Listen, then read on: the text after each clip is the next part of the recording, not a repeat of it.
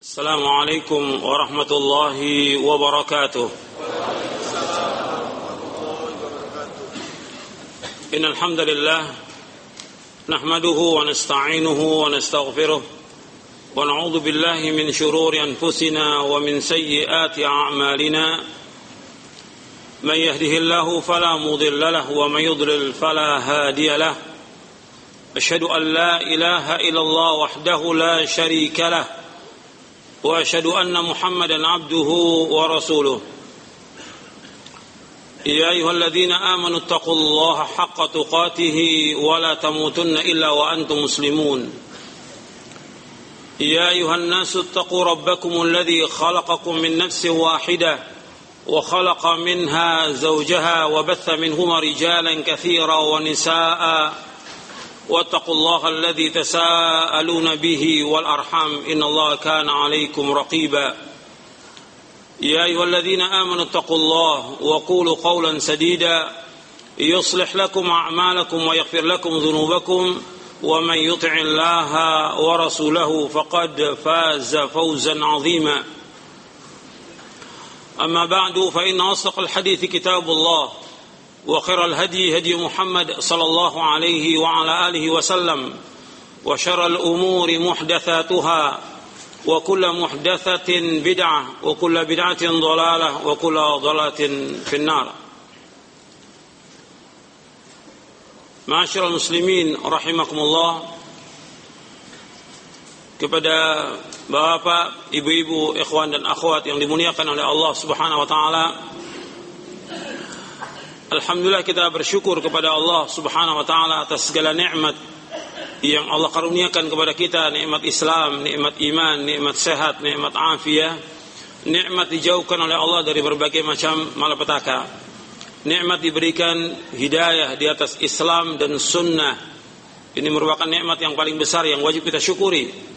Nikmat diberikan hidayah taufik untuk selalu dan senantiasa menuntut ilmu syar'i, yang merupakan kewajiban atas setiap muslim dan muslimah. Ikhwani fid din, azakumullah. Kita bisa tahu agama Islam ini yaitu dengan nuntut ilmu. Dan ini wajib. Dan nuntut ilmu ini merupakan kewajiban atas setiap muslim dan muslimah. Dan seluruh manusia dia wajib menuntut ilmu syar'i.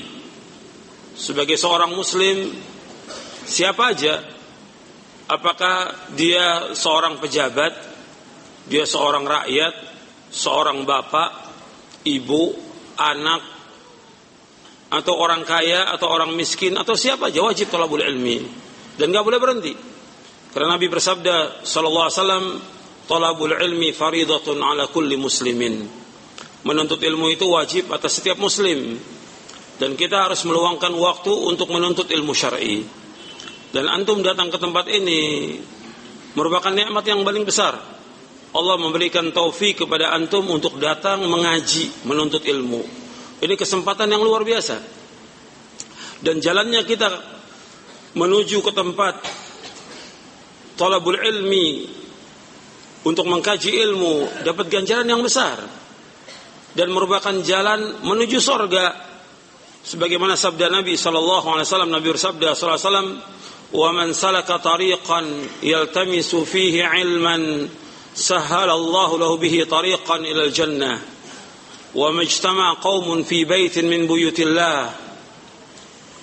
يَتْلُونَ كِتَابَ اللَّهِ وَيَتَدَارَسُونَهُ بَيْنَهُمْ إِلَّا نَزَّلَتْ عَلَيْهِمُ السَّكِينَةُ وَغَشِيَتْهُمُ الرَّحْمَةُ وَحَفَّتْهُمُ الْمَلَائِكَةُ وذكرهم الله في من عنده ومن بطأ به عمله لم يسرع به نسبه أخرجه مسلم.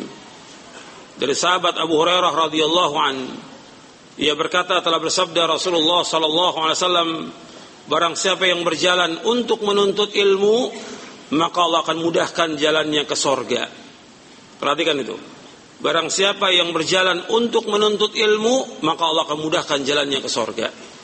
Dan tidaklah berkumpul satu kaum di satu rumah dari rumah-rumah Allah, di satu masjid dari masjid-masjid Allah, yang mereka membaca kitab Allah, mereka pelajari di antara mereka, melainkan yang pertama akan turun kepada mereka sakinah, ketenangan. Yang kedua akan diliputi rahmat Allah Subhanahu wa taala. Yang ketiga akan dikelilingi oleh para malaikat. Dan yang keempat Allah akan sebutkan mereka di hadapan malaikat yang berada di sisi Allah Subhanahu wa taala.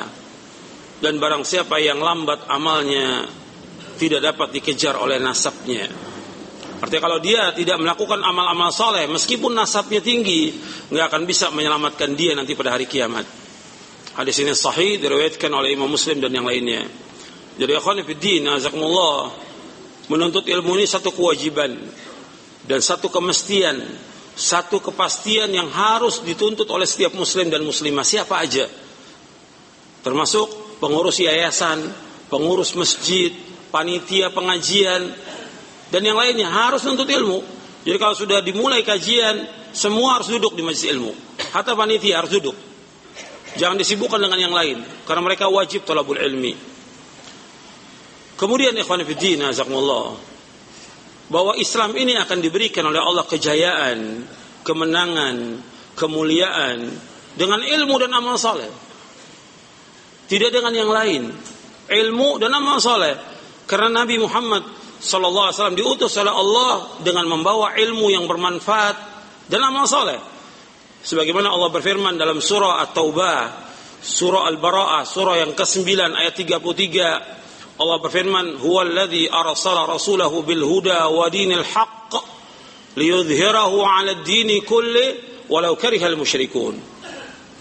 Allah berfirman dalam surah Taubah ayat tiga puluh tiga, dan dialah Allah yang telah mengutus rasulnya dengan membawa al-huda, petunjuk, wa dinil haqq, dan agama yang hak, liyudhhirahu 'alad dini kulli, agar Allah menampakkan agama ini di atas seluruh agama, meskipun orang-orang musyrik tidak menyukai. Dijelaskan oleh Al-Imam Ibn Qayyim, dijelaskan juga oleh Syekh Abdurrahman bin Nasir As-Sa'd dalam tafsirnya Taisir Karim Rahman fi tafsir Kalamil Mannan. Kata beliau bahwa Allah mengutus nabinya Muhammad shallallahu alaihi wasallam dengan membawa al-huda, yang dikatakan al-huda al-ilmun nafi'. Walladhi arsala rasulahu bil huda, al-huda al-ilmun nafi'. Yang dikatakan petunjuk itu ilmu yang bermanfaat. Wa dinil haq, al-amalus salih, agama yang hak, yaitu amal saleh. Liyudhhirahu 'ala dini kulli, agar Allah menampakkan agama ini di atas seluruh agama, meskipun orang musyrik tidak suka. Jadi kejayaan Islam itu itu diraih dengan talabul ilmi. Umat Islam wajib menuntut ilmu semuanya, termasuk para dai, termasuk para ustadz, harus talabul ilmi, harus belajar terus. Sampai kapan? Sampai diwafatkan oleh Allah subhanahu wa taala. Gak boleh berhenti. Dan gak boleh orang merasa cukup. Saya udah pernah nuntut ilmu di pesantren, saya pernah nuntut ilmu di satu lembaga ini. Gak cukup. Terus. Karena ilmu Allah itu sangat luas.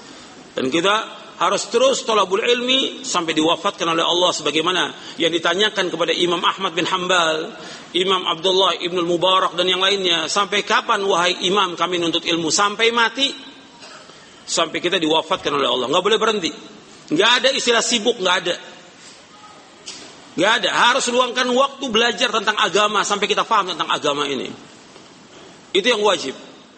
Yang ada sekarang ini orang merasa cukup dengan kajian-kajian umum, atau sebulan sekali atau dua bulan sekali cukup. Gak boleh. Dia harus talabul ilmi, mengkaji kitab-kitab para ulama salaf, fahami Al-Quran wa sunnah ala fahmi salaf, sampai dia faham, kemudian dia wajib amalkan. Sebab ilmu untuk diamalkan, bukan untuk koleksi ilmu, sebagaimana dikatakan oleh Abdullah bin Mas'ud radhiyallahu an, ta'allamu ta'allamu fa idza 'alimtum fa'malu, belajarlah kalian, belajarlah kalian, kalau kalian sudah belajar, amalkan. Dengan ilmu dan amal saleh ini Allah akan meningkatkan kejayaan umat Islam dan juga nilai diri kita di hadapan Allah.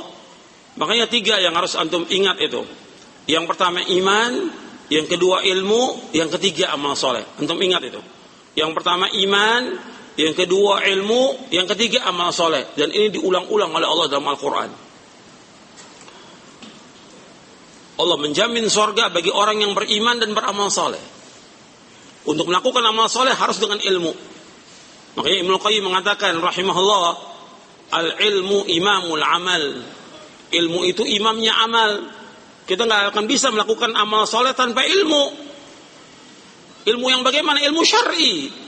Al-Quran wa sunnah ala fahmi salaf, ini wajib dipelajari.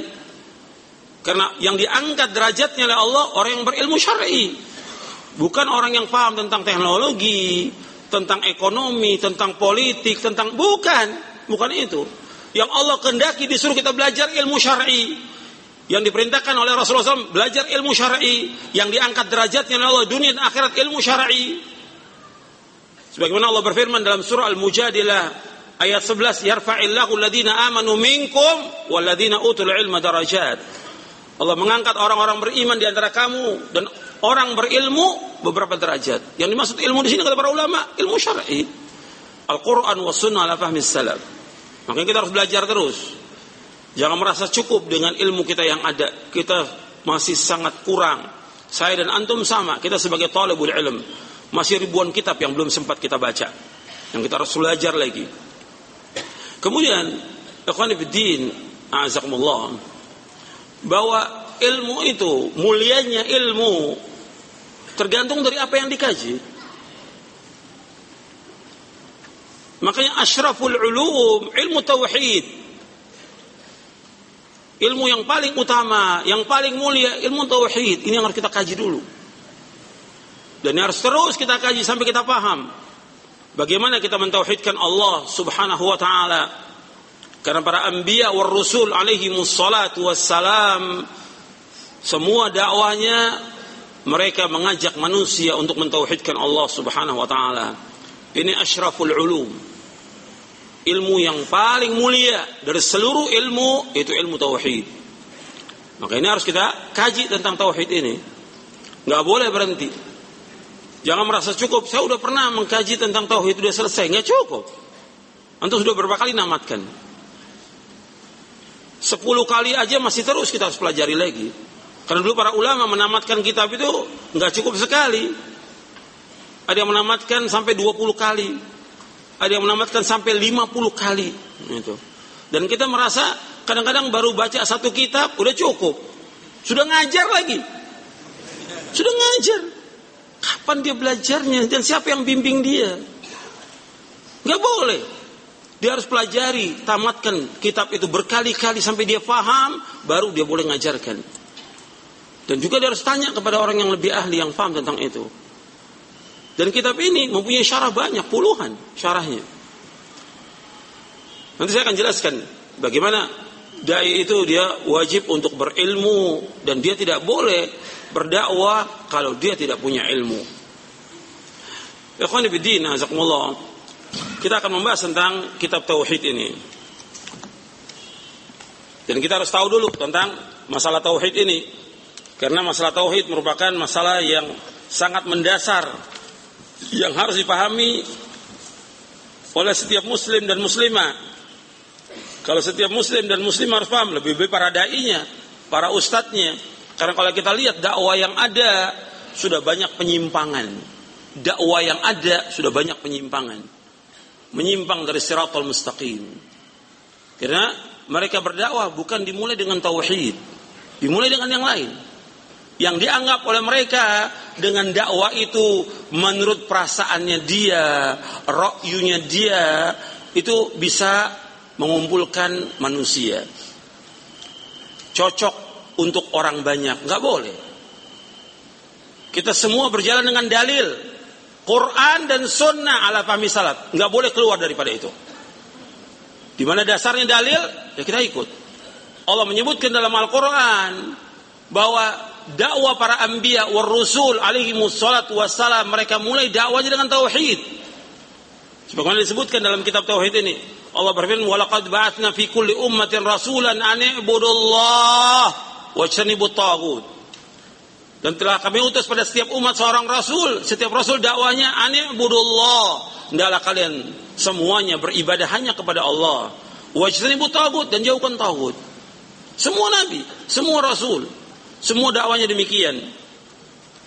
Kata Nabi Nuh alaihi salatu wassalam, itu dakwahnya, itu dakwah tauhid seperti yang disebutkan oleh Allah subhanahu wa taala di dalam surah Al-A'raf di ayat lima puluh sembilan. Allah berfirman, "Laqad arsalna Nuhan ila qaumihi faqala ya qaumi ibudullaha ma lakum min ilahin ghairuh. Inni akhafu 'alaikum 'adzaba yaumin 'adzim." Sungguh kami telah utus Nabi Nuh alaihi salatu wassalam kepada kaumnya. Dan Nabi Nuh berkata, "Wahai kaumku, beribadahkan kepada Allah. Tidak ada bagi kalian Tuhan yang lain selain Allah. Sesungguhnya aku takut kepada kalian azab pada hari yang besar." Jadi Allah menyebutkan tentang satu persatu dalam surah Al-A'raf tentang dakwanya Nabi Nuh alaihi salatu wassalam. Kemudian nabi-nabi yang lain, Nabi Hud, kemudian Syuaib dan yang lainnya, semuanya mendakwakan dakwah tauhid, semuanya. Makanya kita harus mulai dakwah ini dengan dakwah tauhid, tidak ada yang lain. Harus dimulai dengan dakwah tauhid. Ini yang dimulai para anbiya war rusul.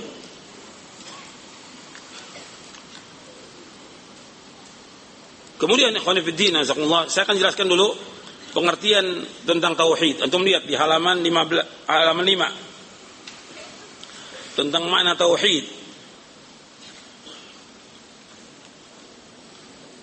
Tauhid diambil dari kata wahada yuhidu tauhidan. Artinya menunggalkan atau mengesahkan sesuatu. Dalam sebuah hadis disebutkan bahwa saat Nabi mengutus Mu'adz bin Jabal radhiyallahu anhu ke Yaman, Nabi bersabda sallallahu alaihi wasallam, "Innaka ta'ti qauman ahla kitabin falyakun awwala ma tad'uuhum ilaihi ayyuhillahu ta'ala." Engkau akan mendatangi satu kaum dari ahlul kitab, maka hendaklah yang pertama kali engkau dakwakan agar mereka mentauhidkan Allah.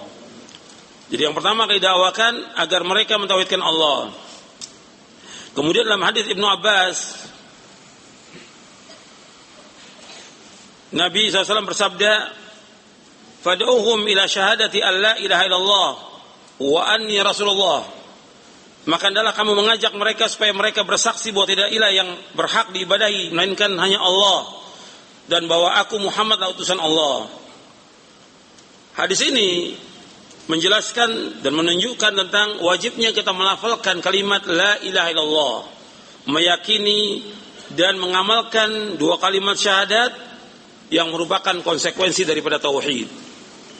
Itu istilah tauhid menurut bahasa. Kalau menurut syariat, istilah tauhid artinya mengesahkan Allah subhanahu wa ta'ala dengan apa-apa yang khusus baginya, berupa rububiyah, uluhiyah, asma' wa sifat. Jadi ya, yang dikatakan tauhid mengesahkan Allah dengan apa-apa yang khusus bagi Allah, berupa rububiyah, uluhiyah, asma wa sifat. Rububiyah, jadi tauhid dibagi menjadi tiga, tauhid ar-rububiyah, al-uluhiyah, al-asma wa sifat. Saya lanjutkan ya. Jadi tauhid dibagi menjadi tiga, ar-rububiyah, al-uluhiyah, asma wa sifat. Rububiyah mengesahkan Allah dalam perbuatan yang khusus baginya, dan perbuatan Allah yang bersifat khusus banyak sekali. Menciptakan, memberikan rezeki, menghidupkan, mematikan, memiliki seluruh kerajaan, mengatur seluruh alam, menolak bahaya, memberikan manfaat, menyembuhkan penyakit, dan perbuatan yang lainnya. Ini berkaitan dengan rububiyah. Dan ini wajib kita meyakini. Karena orang-orang musyrik, orang-orang kafir, mereka juga meyakini tentang rububiyahnya Allah. Mereka meyakini bahwa Allah sebagai khalik. Mereka meyakini bahwa Allah sebagai razik. Mereka meyakini bahwa Allah sebagai malik. Mereka meyakini Allah sebagai mudabbir. Mereka meyakini Allah sebagai muhyi wa mumit dan yang lainnya. Maka orang Islam harus meyakini Allah sebagai pencipta, pemberi rezeki, Allah yang memiliki seluruh kerajaan langit dan bumi, Allah yang mengatur seluruh alam semesta, Allah yang mentakdirkan seluruh takdir makhluk ini, Allah yang menghidupkan, Allah mematikan. Wajib kita yakini. keyakinan orang-orang musyrik tentang rububiyah Allah tidak memasukkan mereka ke dalam agama Islam. Sampai mereka mengucapkan dua kalimat syahadat dan meyakini bahwa Allah satu-satunya zat yang berhak untuk disembah, nggak ada yang lain yang berhak untuk disembah. Kalau hanya meyakini Allah sebagai Khalik, Razik, Malik, Mudabbir, Muhyi, Mumit, orang-orang musyrikin juga mengakui demikian. Dan orang Islam harus meyakini lebih daripada orang-orang musyrik. Perhatikan ini. Saya bahas tentang rububiyah sedikit supaya antum juga paham, ya. Yang berkaitan dengan rububiyah berkaitan dengan rezeki. Yang berkaitan dengan rububiyah berkaitan dengan rezeki, Allah yang memberikan rezeki. Makanya seorang mukmin enggak usah khawatir dengan rezeki. Dia wajib mencari nafkah, tapi dia wajib yakin bahwa Allah yang memberikan rezeki kepada dia. Makanya enggak boleh orang muslim meminta-minta, enggak boleh, hukumnya haram dalam Islam. Minta-minta enggak boleh. Mengemis tidak dibolehkan kecuali dalam kondisi dia minta terpaksa. Karena apa? Merusak rububiyah dia. Berarti dia tidak yakin bahwa Allah memberikan rezeki. Ketika dia minta-minta, yang dirusak oleh dia rububiyahnya dia. Sebagaimana dijelaskan oleh Al-Imam Ibnul Qayyim dalam kitabnya Madarijus Salikin. Merusak rububiyahnya dia. Kita harus yakin. Kalau orang yang fasik, orang yang fajir, orang yang berbuat maksiat diberikan rezeki, apalagi orang yang ruku dan sujud kepada Allah pasti diberikan rezeki. Tapi ingat, rezeki itu Allah lebihkan sebagian, Allah berikan kepada sebagian dengan pas-pasan. Wajib kita yakini dan wajib kita imani itu. Gak mungkin diberikan semua sama, gak mungkin. Jadi Allah faddala ba'dukum ala ba'd fil rizq. Allah memberikan kelebihan sebagian sekalian tentang rezeki. Jadi Allah memberikan rezeki kepada siapa yang Allah kehendaki, menyempitkan kepada siapa yang Allah kehendaki. Ini wajib kita yakin tentang rububiyah. Begitu juga tentang masalah menyembuhkan penyakit. Allah yang menyembuhkan penyakit. Obat dan segala macam itu hanya ikhtiar aja. Allah menyembuhkan. Wajib kita yakin itu. Jangan kita bergantung kepada obat. Jangan bergantung kepada dokter, jangan bergantung kepada herbal. Allah yang menyembuhkan semuanya. Ini tentang rububiyah. Ini aja kalau kita bahas panjang ini tentang rububiyah ini. Harus yakin betul kita. Jangan sampai jatuh dalam kesyirikan. Kalau kita masih meyakini yang lain bahwa memberi rezeki atau meyakini yang lain yang bisa menyembuhkan, syirik. Syirkun akbar. Jadi enggak boleh sampai kita meyakini yang lain, bahwa kita wajib meyakini bahwa semua yang menciptakan Allah, yang memberikan rezeki Allah, yang memiliki kerajaan Allah, Allah mengangkat raja siapa yang Allah kehendaki, Allah mencopot siapa yang Allah kehendaki, Allah muliakan siapa yang Allah kehendaki, Allah hinakan siapa yang Allah kehendaki. Mutlak kerajaan milik Allah Subhanahu wa taala. Ini harus kita yakini, seyakin-yakinnya. Begitu juga tentang yang tadi masalah Allah menghidupkan, mematikan. Ketika ada orang yang meninggal di antara keluarga kita, harus yakin Allah yang mencabut nyawanya. Jangan kemudian kita bergantung kepada yang lain atau kita menolak takdir yang Allah sudah tetapkan. Gak boleh. Kan kita sudah ucapkan ketika ada orang meninggal, kita ucapkan apa? Innalillahi wa inna ilaihi raji'un. Sesungguhnya kami ini milik Allah dan semua kami kembali kepada Allah. Jangan sampai kemudian kita kesal atau tidak redo atau murka kepada takdir Allah. Ini enggak beriman kepada rububiyahnya Allah Subhanahu wa taala. Kita harus mengimani itu semuanya. Musibah yang menimpa kita Allah sudah tetapkan lima puluh ribu tahun sebelum Allah menciptakan langit dan bumi. Dan yang lainnya, semuanya memberikan manfaat hanya Allah, yang menolak bahaya hanya Allah. Enggak ada satupun yang bisa menolak bahaya kecuali hanya Allah. Enggak ada yang bisa memberikan manfaat kecuali hanya Allah. Dan yang lainnya, ini berkaitan dengan tauhid rububiyah. Kemudian yang kedua, tauhid al-uluhiyah. Ini yang jadi bahasan dalam kitab tauhid ini, yaitu tauhid al-uluhiyah. Yaitu mengesahkan Allah dalam ibadah kepadanya. Ini terkandung dalam ayat Iyyaka na'budu wa iyyaka nasta'in. Hanya kepada Engkau ya Allah kami beribadah dan hanya kepada Engkau ya Allah kami mohon pertolongan. Dan juga Allah Subhanahu wa taala menyebutkan di dalam ayat yang lain dalam surah Hud, Allah berfirman walillahi ghaibus samawati wal ard wa ilayhi yurja'ul amru kulluhu fa'budhu wa tawakkal 'alaihi wa ma rabbuka bighafilin 'amma ta'malun. Dan milik Allah meliputi rahasia langit dan bumi dan kepadanya segala urusan dikembalikan, maka sembahlah Allah dan bertawakallah kepada Allah dan Rabbmu tidak akan lengah terhadap apa yang kamu kerjakan. Di sini ada kalimat fa'budhu wa tawakkal 'alaihi. Dalam beribadah hanya kepada Allah dan tawakal hanya kepada Allah. Artinya kita menyandarkan hati kita, menyerahkan semua urusan kita hanya kepada Allah Subhanahu wa taala. Kemudian dalam surah itu dalam surah Hud ayat seratus dua puluh tiga. Kemudian dalam surah Maryam ayat enam puluh lima itu disebutkan tentang tiga macam tauhid. Dalam surah Maryam ayat enam puluh lima disebutkan tentang tiga macam tauhid. Rabbus samawati wal ard wa ma bainahuma fa'budhu wastabir li'ibadatihi hal ta'lamu lahu samiyya. Dialah Rabb yang menguasai langit dan bumi dan segala yang ada di antara keduanya, maka sembahlah Allah dan berteguh hatilah dalam beribadah kepadanya. Apakah engkau mengetahui ada sesuatu yang sama dengan Allah?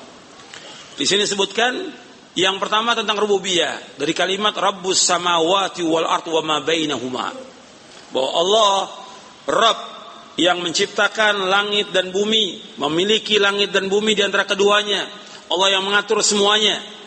Ini rububiyah. Yang kedua fa'budu wastabir li'ibadati, ini tauhid al-uluhiyah yang kedua, beribadah kepada Allah dan sabar dalam beribadah kepadanya. Disuruh kita ibadah kepada Allah dan disuruh sabar dalam beribadah kepada Allah. Harus sabar dalam ibadah kita kepada Allah, tantangannya banyak. Dakwah ini ibadah, nuntut ilmu ini ibadah, melakukan amal saleh ini ibadah. Maka kita harus sabar. Dalam talabul ilmi harus sabar, dalam mengamalkan ilmu harus sabar, dalam mendakwakan ilmu harus sabar. Maka disuruh fa'budu wastabir li'ibadati, beribadah kepada Allah dan sabar dalam ibadah kepada Allah. Kemudian yang ketiga hal ta'lamu lahu samiyya, apakah engkau mengetahui ada sesuatu yang sama dengan Allah? Ini berkaitan dengan tauhid asma wa sifat, karena Allah tidak sama dengan apapun juga dan dengan siapapun juga. Laisa kamitslihi syai'un wa huwas samiul basir. Laisa kamitslihi syai'un wa huwas samiul basir. Dalam surah Asy-Syura ayat sebelas, tidak tidak ada satupun yang sama dengan Allah, dan Allah itu maha mendengar dan Allah itu maha melihat. Seperti ayat yang antum sudah hafal, walam yakun lahu kufuwan ahad, enggak ada satupun yang sama dengan Allah, enggak ada satupun yang setara dengan Allah, enggak ada satupun yang semisal dengan Allah, enggak sama dengan apapun juga. Kita wajib menyebutkan tentang semua nama dan sifat Allah yang sempurna bagi Allah Subhanahu wa ta'ala. Tauhid al-uluhiyah, tauhid al-ubudiyah merupakan permulaan agama dan akhirnya. Itu perhatikan di sini. Di halaman tujuh, tauhid ini, tauhid al-uluhiyah merupakan permulaan agama dan akhirnya. Batinnya dan zahirnya. Tauhid juga sebagai perkara yang didakwakan oleh para rasul pertama kali dan terakhir kali. Tauhid ini tidak lain makna dari kalimat la ilaha illallah. Karena ilah ialah yang disembah, diibadahi dengan rasa cinta, takut, pemuliaan, pengagungan pada segala jenis ibadah. Karena tauhid inilah makhluk diciptakan, para rasul diutus, kitab-kitab diturunkan. Dengannya juga umat manusia terbagi menjadi mukmin dan kafir. Maka orang yang bahagia di surga dan ada juga orang yang celaka di neraka. Artinya dengan tauhid ini Allah menciptakan seluruh makhluk. Dengan tauhid ini Allah menciptakan seluruh makhluk. Dengan tauhid ini Allah Subhanahu wa taala mensyariatkan jihad. Dengan tauhid ini ada orang yang beriman, ada orang yang kafir. Dengan tauhid ini manusia akan dihisap nanti pada hari kiamat. Dengan tauhid ini manusia akan ditimbang amalannya pada hari kiamat. Dengan tauhid ini manusia akan digiring yang berhak untuk masuk surga, dan juga orang-orang yang menentang yang berhak untuk masuk neraka. Dengan tauhid ini, makanya ancaman para nabi dan para rasul alaihi wassalatu wassalam mengatakan kepada umatnya setelah mereka mengajak mentauhidkan Allah, mereka mengatakan, inni akhafu alaikum adzab yaumin azim, sesungguhnya aku takut kepada kalian adab di hari yang besar nanti. Artinya kalau kalian tidak mentauhidkan Allah, tidak mengikhlaskan ibadah kepada Allah, kalian berbuat syirik, kalian pasti akan diazab oleh Allah. Diazab, dikubur, dan juga diazab nanti di, di neraka. Kalau orang-orang musyrik kekal dalam neraka selama-lamanya, kekal dalam neraka. Dan itu diingatkan oleh para anbiya wa rasul dalam dakwahnya. Di samping memberikan basyir, kabar gembira dengan sorga bagi orang-orang mentauhidkan Allah, mereka juga memberikan nadhir, indar, ancaman kepada orang-orang yang tidak mentauhidkan Allah. Dan dakwah ini harus terus berjalan seperti ini. Artinya menjelaskan tentang tauhid. Maka di awal-awal di surah Al-Baqarah di ayat dua puluh satu Allah berfirman, ya ayuhan nasu ubudu rabbakumul ladzi khalaqakum wal ladzina min qablikum la'allakum tattaqun.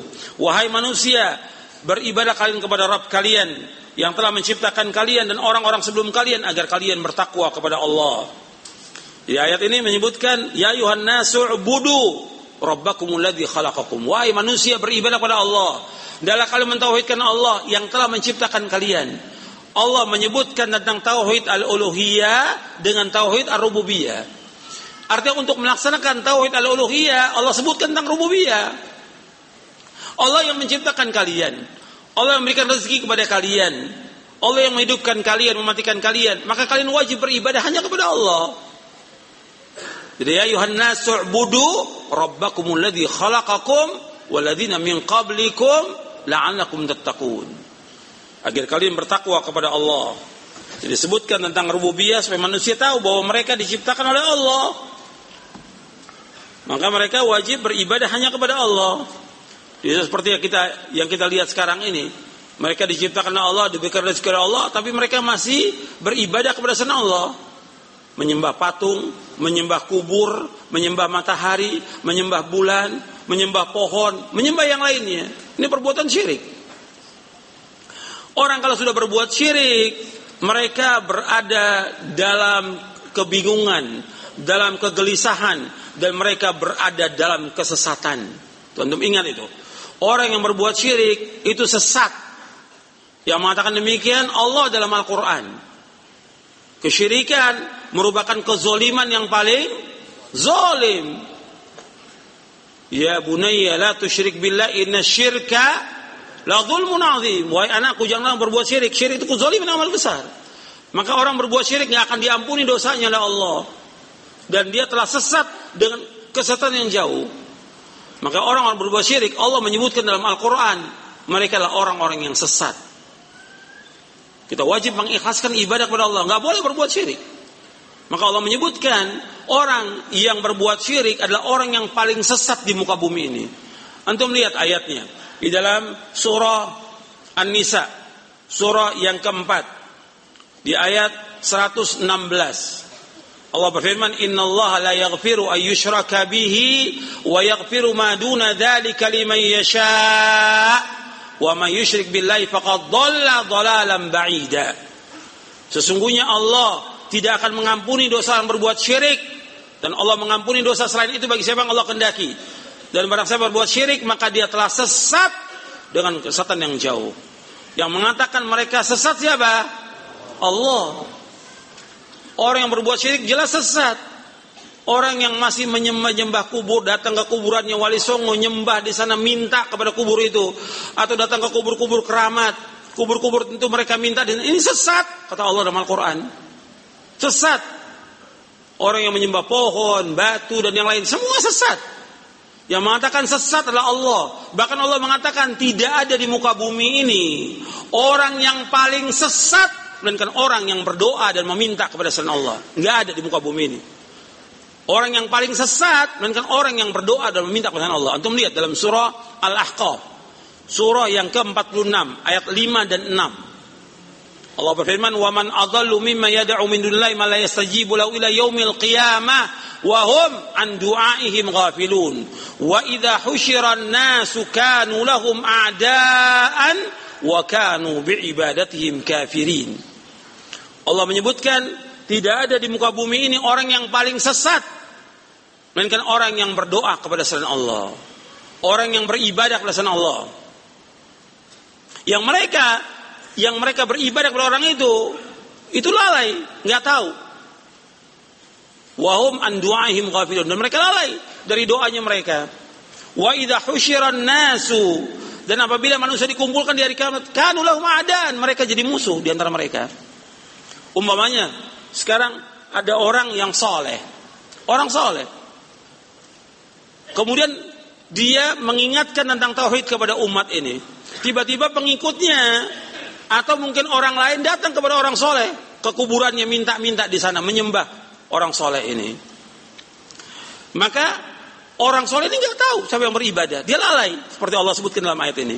Kemudian nanti di hari kiamat orang-orang soleh mengingkari, termasuk Nabi Isa alaihissalam mengingkari orang-orang yang menjadikan dia sebagai Tuhan dan menyembah dia, mengingkari Nabi Isa alaihissalam. Saya nggak menyuruh mereka untuk beribadah hanya kepada Allah.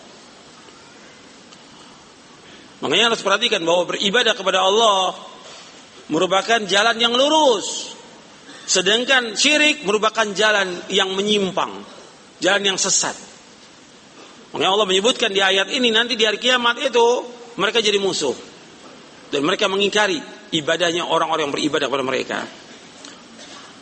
Jadi jalan yang lurus itu beribadah hanya kepada Allah, itu jalan yang lurus. Ketika orang berbuat syirik, ini jalannya menyimpang, sesat. Makanya Nabi Isa alaihissalam mengatakan kepada kaumnya, Nabi Isa mengatakan alaihissalam, "Innallaha rabbi wa rabbukum fa'buduh, hadza siratum mustaqim."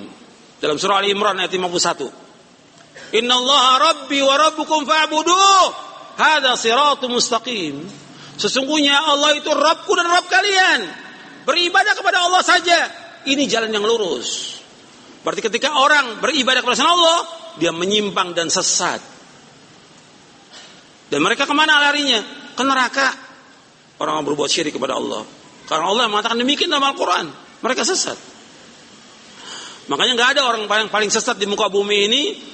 Menurut Al-Quran siapa? Menurut Al-Quran bahwa orang yang paling sesat di muka bumi siapa?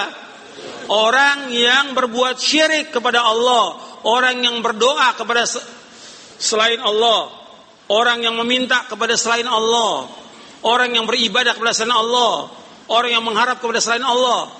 Ini orang yang paling sesat menurut Al-Quran. Makanya Nabi Muhammad shallallahu alaihi wasallam diingatkan oleh Allah Taala, tidak boleh berdoa, tidak boleh beribadah, tidak boleh meminta melainkan kepada Allah. Karena yang memberikan manfaat, menolak bahaya siapa? Allah. Allah sebutkan, antum lihat di dalam surah Yunus, surah yang kesepuluh ayat seratus enam. Allah berfirman, "Wala tad'u min dunillahi ma la yanfa'uka wa la yadurruk, fa in fa'alta fa innaka idza minadh dhalimin."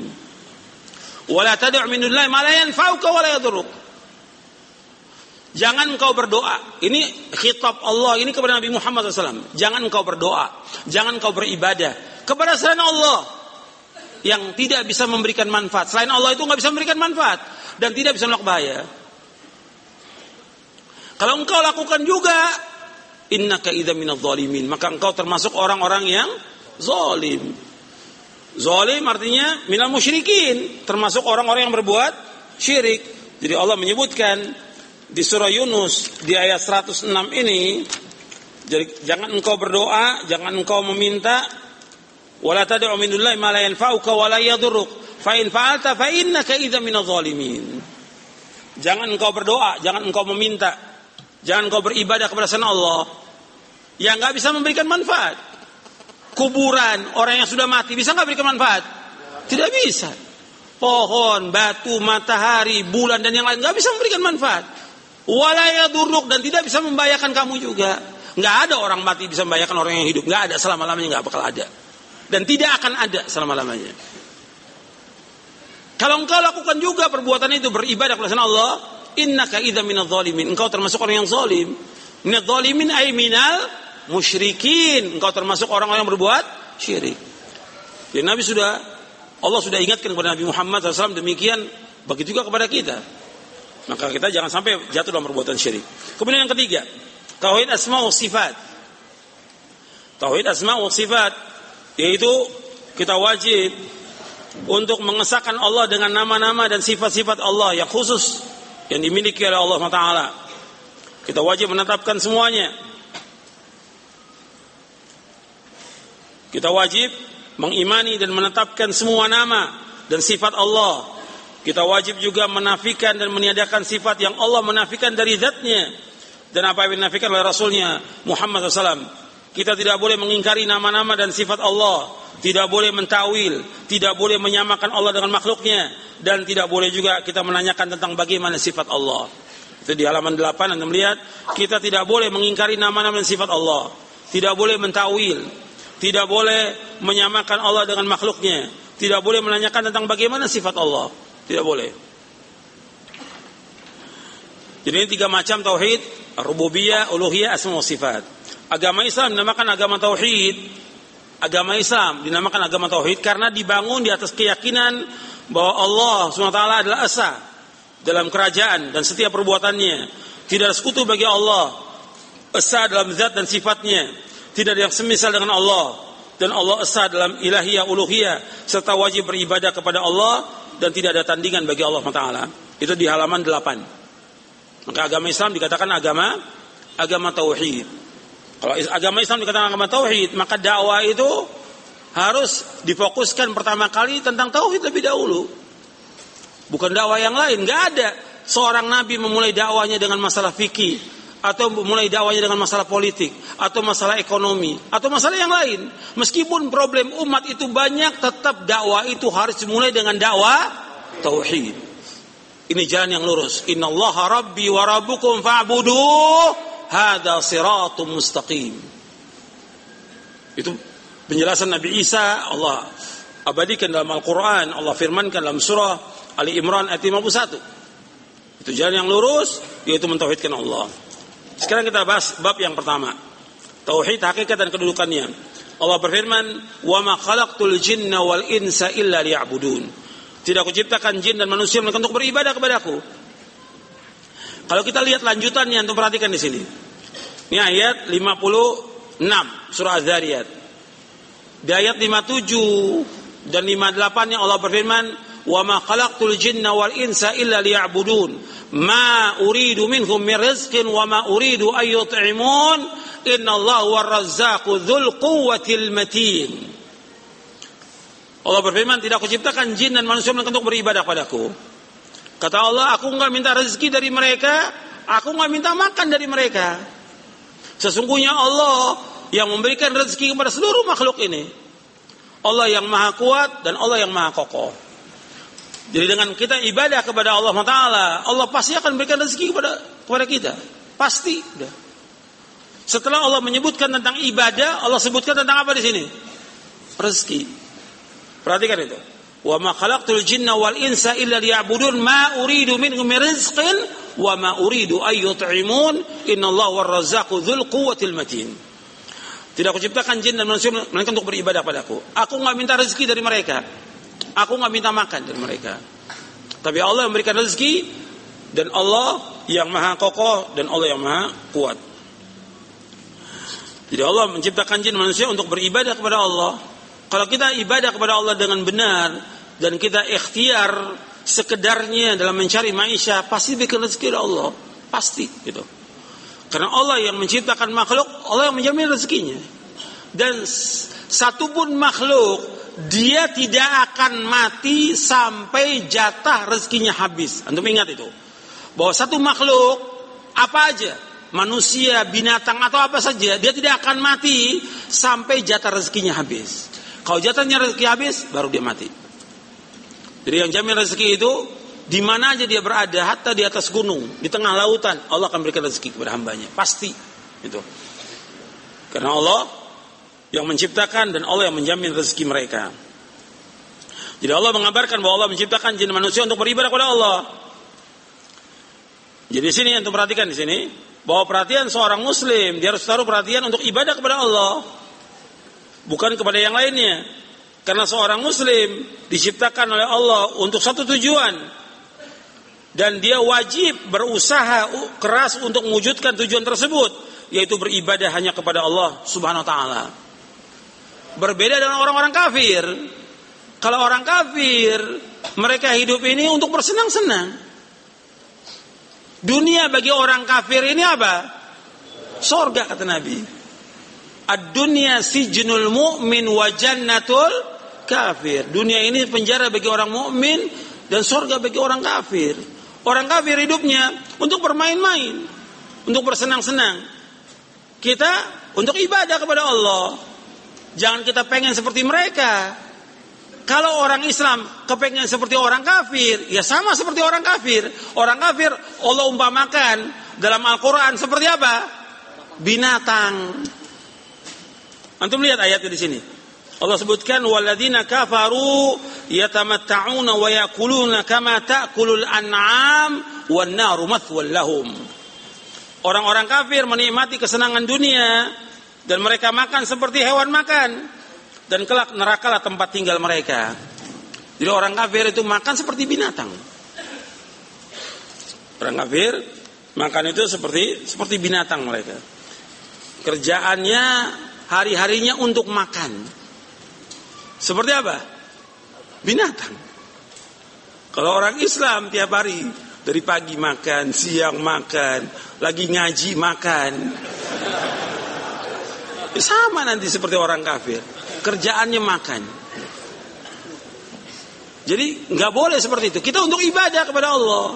Hidup kita untuk ibadah kepada Allah. Wa ma khalaqtul jinna wal insa illa liya'budun. Orang kafir mereka hidupnya untuk laibun walahun. Karena dunia Allah sebutkan dunia ini laibun walahun, permainan dan senda gurau. Kita untuk ibadah harus serius dalam ibadah kepada Allah Subhanahu wa taala. Karena kita punya tujuan, dengan ibadah ini kita dimasukkan oleh Allah ke dalam sorga. Dengan ibadah ini kita akan mendapatkan kebahagiaan. Makanya gak ada kebahagiaan bagi hati manusia, kecuali kalau dia menjadikan Allah sebagai satu-satunya ilah yang dia sembah. Yang dia mengharap kepada Allah, dia meminta kepada Allah, dia takut kepada Allah, dia tawakal kepada Allah, dia mengikhlaskan ibadah kepada Allah. Baru hatinya akan bahagia. Tapi selain itu gak akan bahagia dia. Itu disebutkan oleh Syekhul Islam Ibnu Taimiyah dalam Majmu' Fatawanya, disebutkan juga oleh Ibnu Qayyim di dalam kitabnya Ighathatul Lahfan min Masaidi Syaitan, bahwa enggak ada kebahagiaan bagi hati manusia kecuali dia beribadah hanya kepada Allah Taala. Makanya orang-orang kafir tidak bahagia hidupnya, tidak bahagia dan tidak akan bahagia hidupnya. Justru orang beriman itu orang bahagia hidupnya. Dan kenapa? Dengan mewujudkan tauhid kepada Allah Subhanahu Wa Taala. Kemudian, ikhwan fillah, azakumullah. Disebutkan di sini bahwa aku tidak ciptakan jin dan manusia untuk beribadah kepada Allah. Beribadah, apa pengertian ibadah? Antum lihat di halaman sepuluh. Ibadah adalah istilah yang mencakup segala sesuatu yang dicintai dan diridhai oleh Allah, baik berupa perkataan maupun perbuatan, baik yang lahir, yang tampak maupun yang batin. Maka salat, zakat, puasa, haji, jujur, menyampaikan amanah, berbakti pada kedua orang tua, silaturahim, menempati janji, melakukan amar ma'ruf mungkar, berjihad melawan orang-orang kafir serta orang-orang munafik, berbuat baik pada tetangga, anak yatim, orang miskin, ibnu sabil, budak, juga kepada binatang, kemudian berdoa, berzikir, baca Al-Quran. Ini semuanya masuk dalam ibadah. Semuanya masuk dalam ibadah.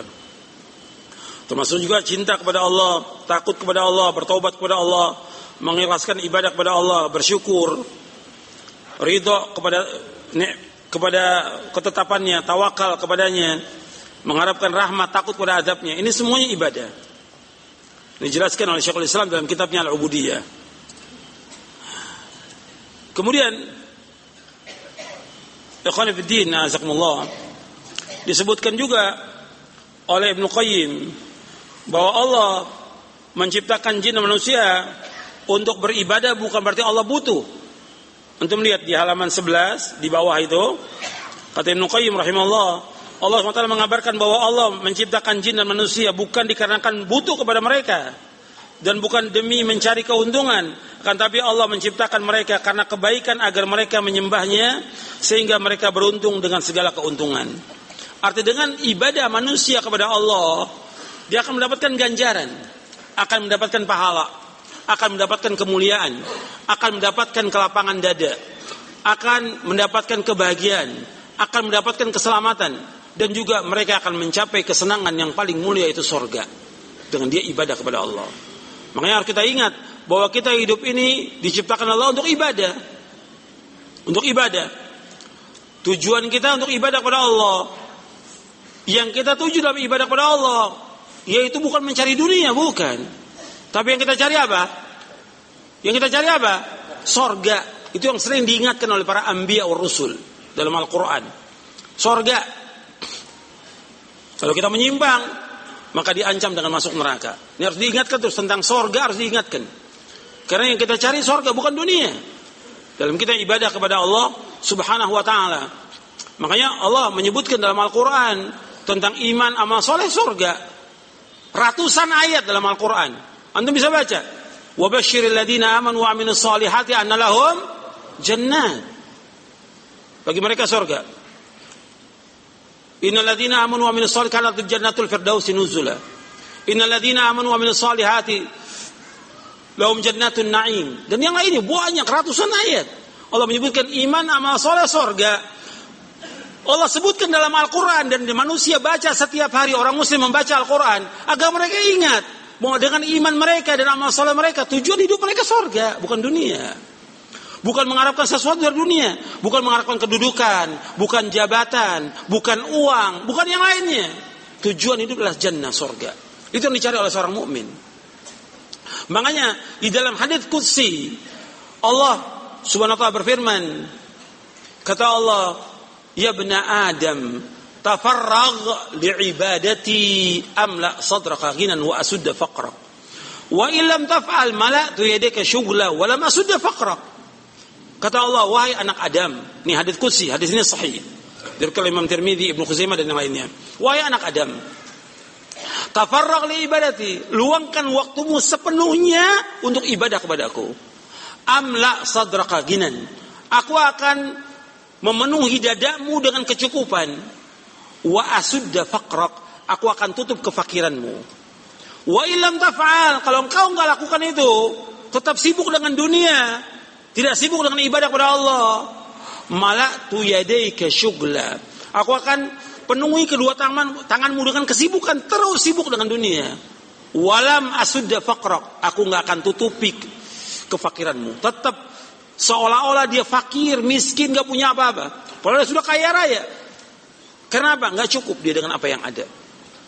Enggak diberikan oleh Allah kekayaan hati.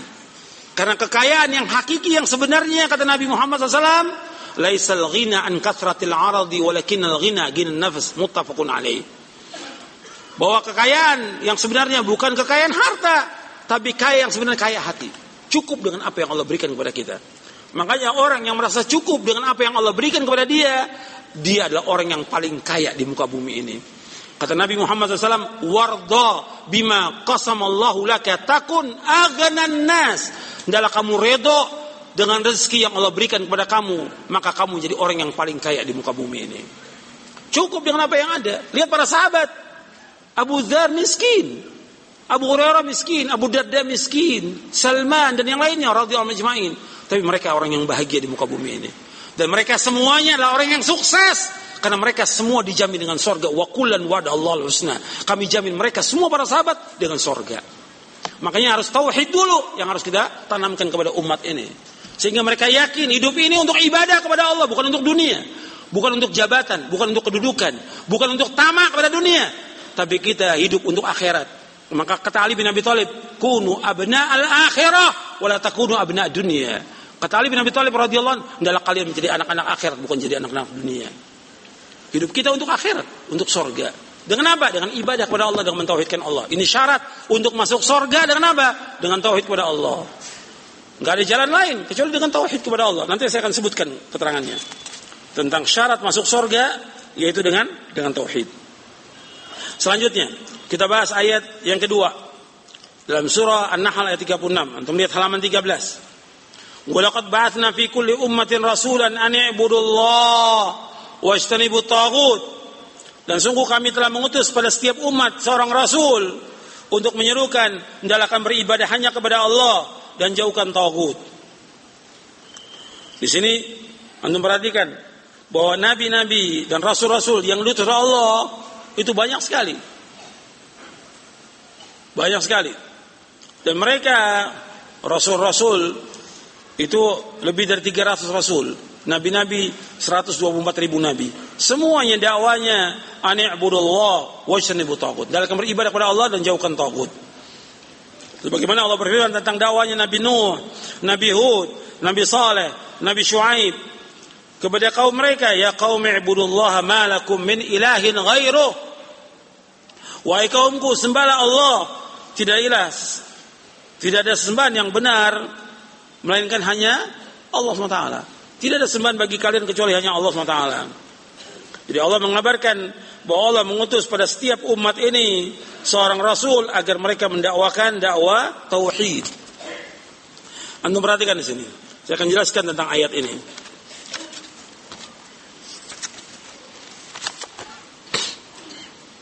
Di ayat ini Allah menyebutkan ani'budullah wajtanibut taghut. Anda perhatikan di sini bahwa risalah para rasul, risalah para rasul seluruhnya, semua rasul dan semua nabi alaihi wassalatu wassalam, semuanya itu berdiri di atas dua kaidah, dua prinsip, dua kaidah, dua prinsip. Semua nabi, semua rasul.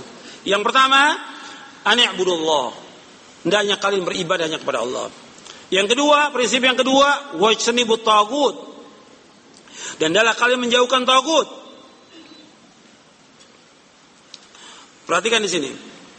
Wa kullu da'watin la tartakizu fi ghayatiha wa ahda fiha wa manahiji ala hadaini al-aslaini fa hiya mukhalifatun limanhajil mursalin. Wala tu'ti thimaraha al-marjuwah. Setiap dakwah yang tidak memfokuskan dakwanya dalam tujuannya dan juga manhajnya di atas dua prinsip ini, maka dakwah ini telah menyimpang dari dakwanya para para rasul alaihi wasallam. Setiap dakwah yang tidak berporos pada dakwah ini tauhid dan menjauhkan taghut, maka dakwah ini telah menyimpang dari dakwanya siapa? Dakwah para rasul. Karena semua dakwah rasul sama, mereka mulai dengan dakwah tauhid. Kemudian dan dakwah ini enggak akan memberikan buah sama sekali, enggak ada hasilnya sama sekali. Betapa banyak orang-orang yang telah berjuang, berdakwah sampai ratusan tahun, enggak ada hasilnya sama sekali. Yang dituju oleh mereka hanya politik. Enggak ada hasil sama sekali dari dakwahnya. Yang ada pertumpahan darah demi pertumpahan darah. Enggak ada hasilnya sama sekali. Tapi dakwah tauhid ini akan memberikan buah. Banyak dakwah-dakwah yang sudah orang berjuang menghabiskan tenaganya, menghabiskan hartanya, menghabiskan umurnya untuk dakwah ini, tapi dakwah ini tidak berporos pada tauhid, sia-sia dakwah itu. Tidak akan membuahkan apa-apa. Fa qaidah ani'budullah ta'ni tahqiqat tauhid wal aqidah as-salimah wa ta'at Allah ta'ala wa ittiba' syar'i. Kaidah tentang ani'budullah, beribadah kepada Allah, yaitu mewujudkan tauhid, mewujudkan akidah yang benar, mentaati Allah dan mengikuti syariatnya. Itu kaidah yang pertama.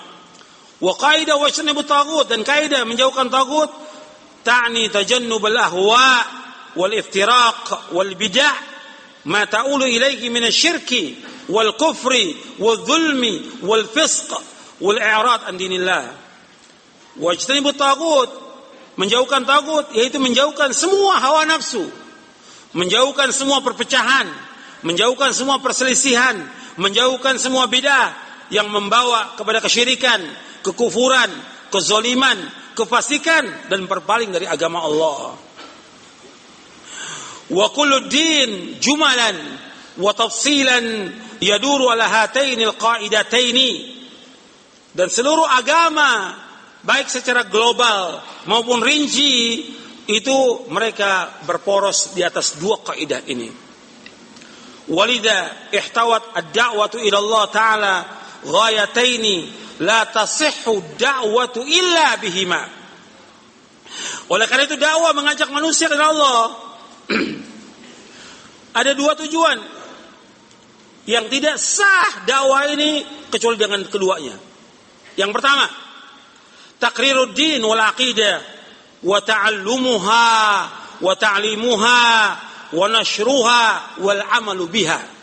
Yang pertama yaitu menetapkan agama ini, menetapkan akidah, menjelaskan tentang agama Islam, tentang indahnya agama Islam, tentang Islamnya agama tauhid, menjelaskan akidah yang benar kepada umat ini, bagaimana mereka beribadah hanya kepada Allah saja dan tidak kepada yang lainnya. Ini wajib dijelaskan. Wa ta'allumu wajib untuk dipelajari oleh semua manusia. Wajib. Orang awamnya, penuntut ilmunya, para dai-nya wajib belajar tentang ini. Para mubalik wajib belajar tentang akidah tauhid. Wajib mereka belajar. Wa ta'alimu dan mengajarkan kepada umat. Wa nashruha dan menyebarkan di tengah-tengah umat. Wal amalu bihi dan wajib mengamalkan konsekuensi dari tauhid ini. Yang merupakan konsekuensi dari kalimat apa? Syahadat la ilaha illallah Muhammad Rasulullah. Wajib dilaksanakan. Yang kedua, yang kedua kandungan dari dakwah ini himayatud din wal aqidah wad difa' anha wa bayanu ma yukhalifuha.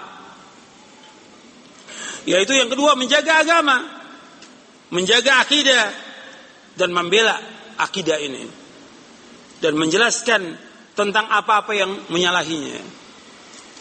Jadi enggak cukup orang hanya menjelaskan tauhid, enggak cukup. Dia wajib menjelaskan tentang apa? Saya ulangi. Jangan bengong. Jangan tidur.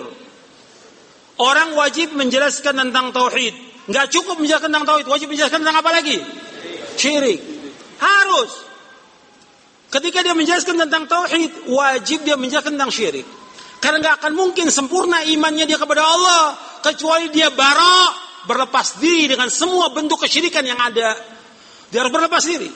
Nggak cukup orang mengatakan yang penting saya sudah mengucapkan la ilaha illallah, saya beribadah kepada Allah, saya bertauhid kepada Allah. Nggak cukup. Dia harus mengingkari semua peribadahan dan sesembahan kepada selain Allah. Dia wajib ingkari. Wajib dia ingkari. Ini baru namanya tauhid.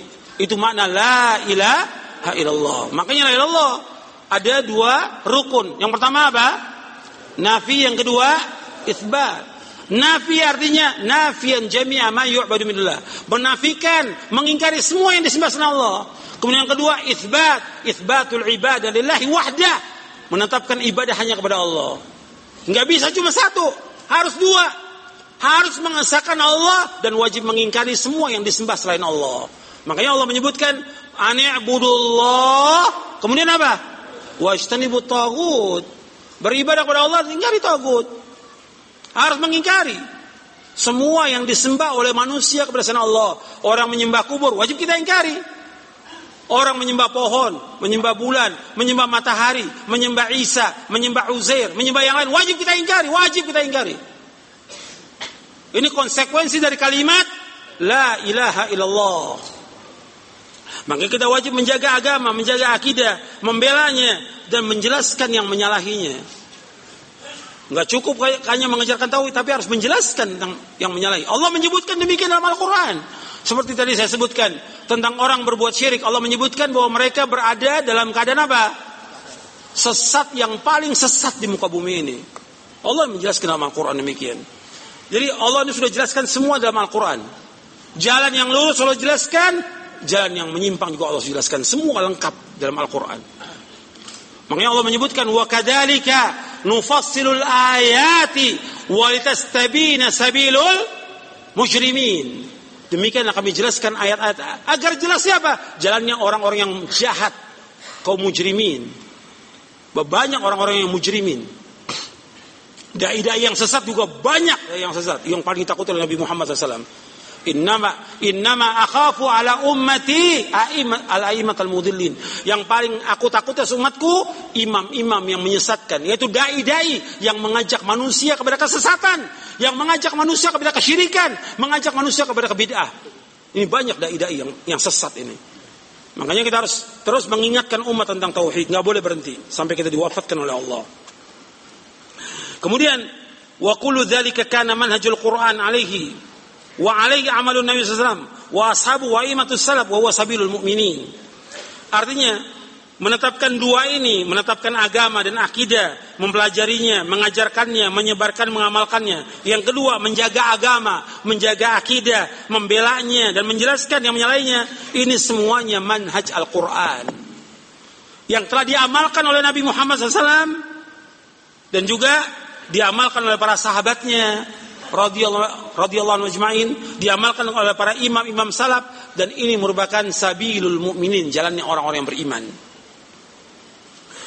Makanya dalam Al-Quran dijelaskan tentang ini semuanya. Selanjutnya, ya, di sini disebutkan bahwa kita wajib menjelaskan tentang apa? Ani'budullah wajtanibut ta'gut. Hendaklah beribadah kepada Allah dan jauhkan ta'gut. Antum lihat selanjutnya.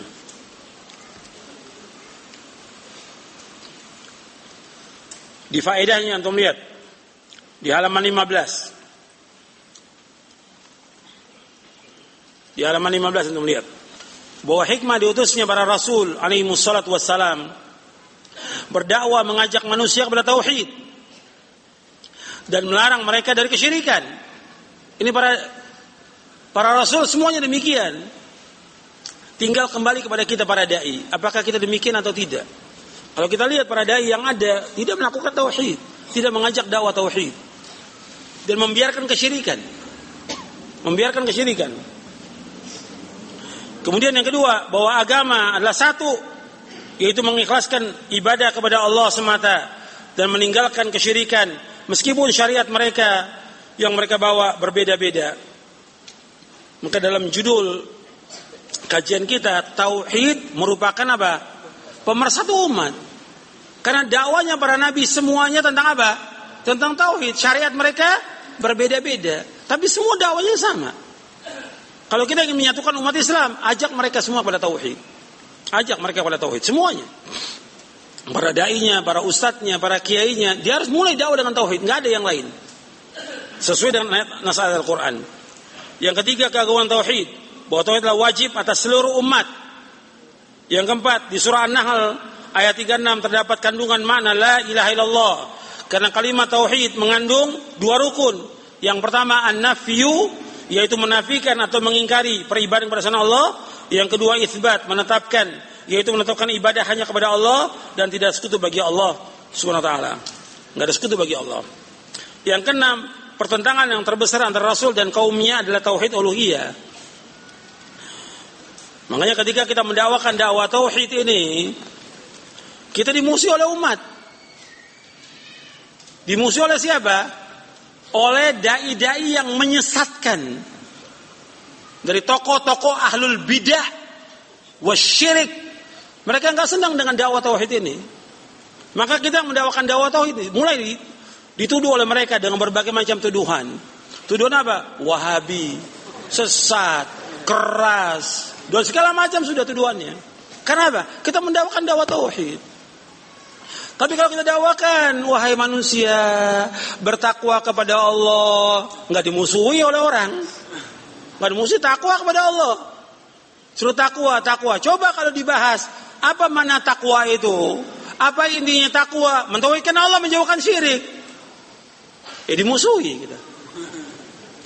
Kalau cuma takwa aja, atau umpamanya kajiannya membahas tentang masalah rumah tangga, ya nggak bakal dimusuhin.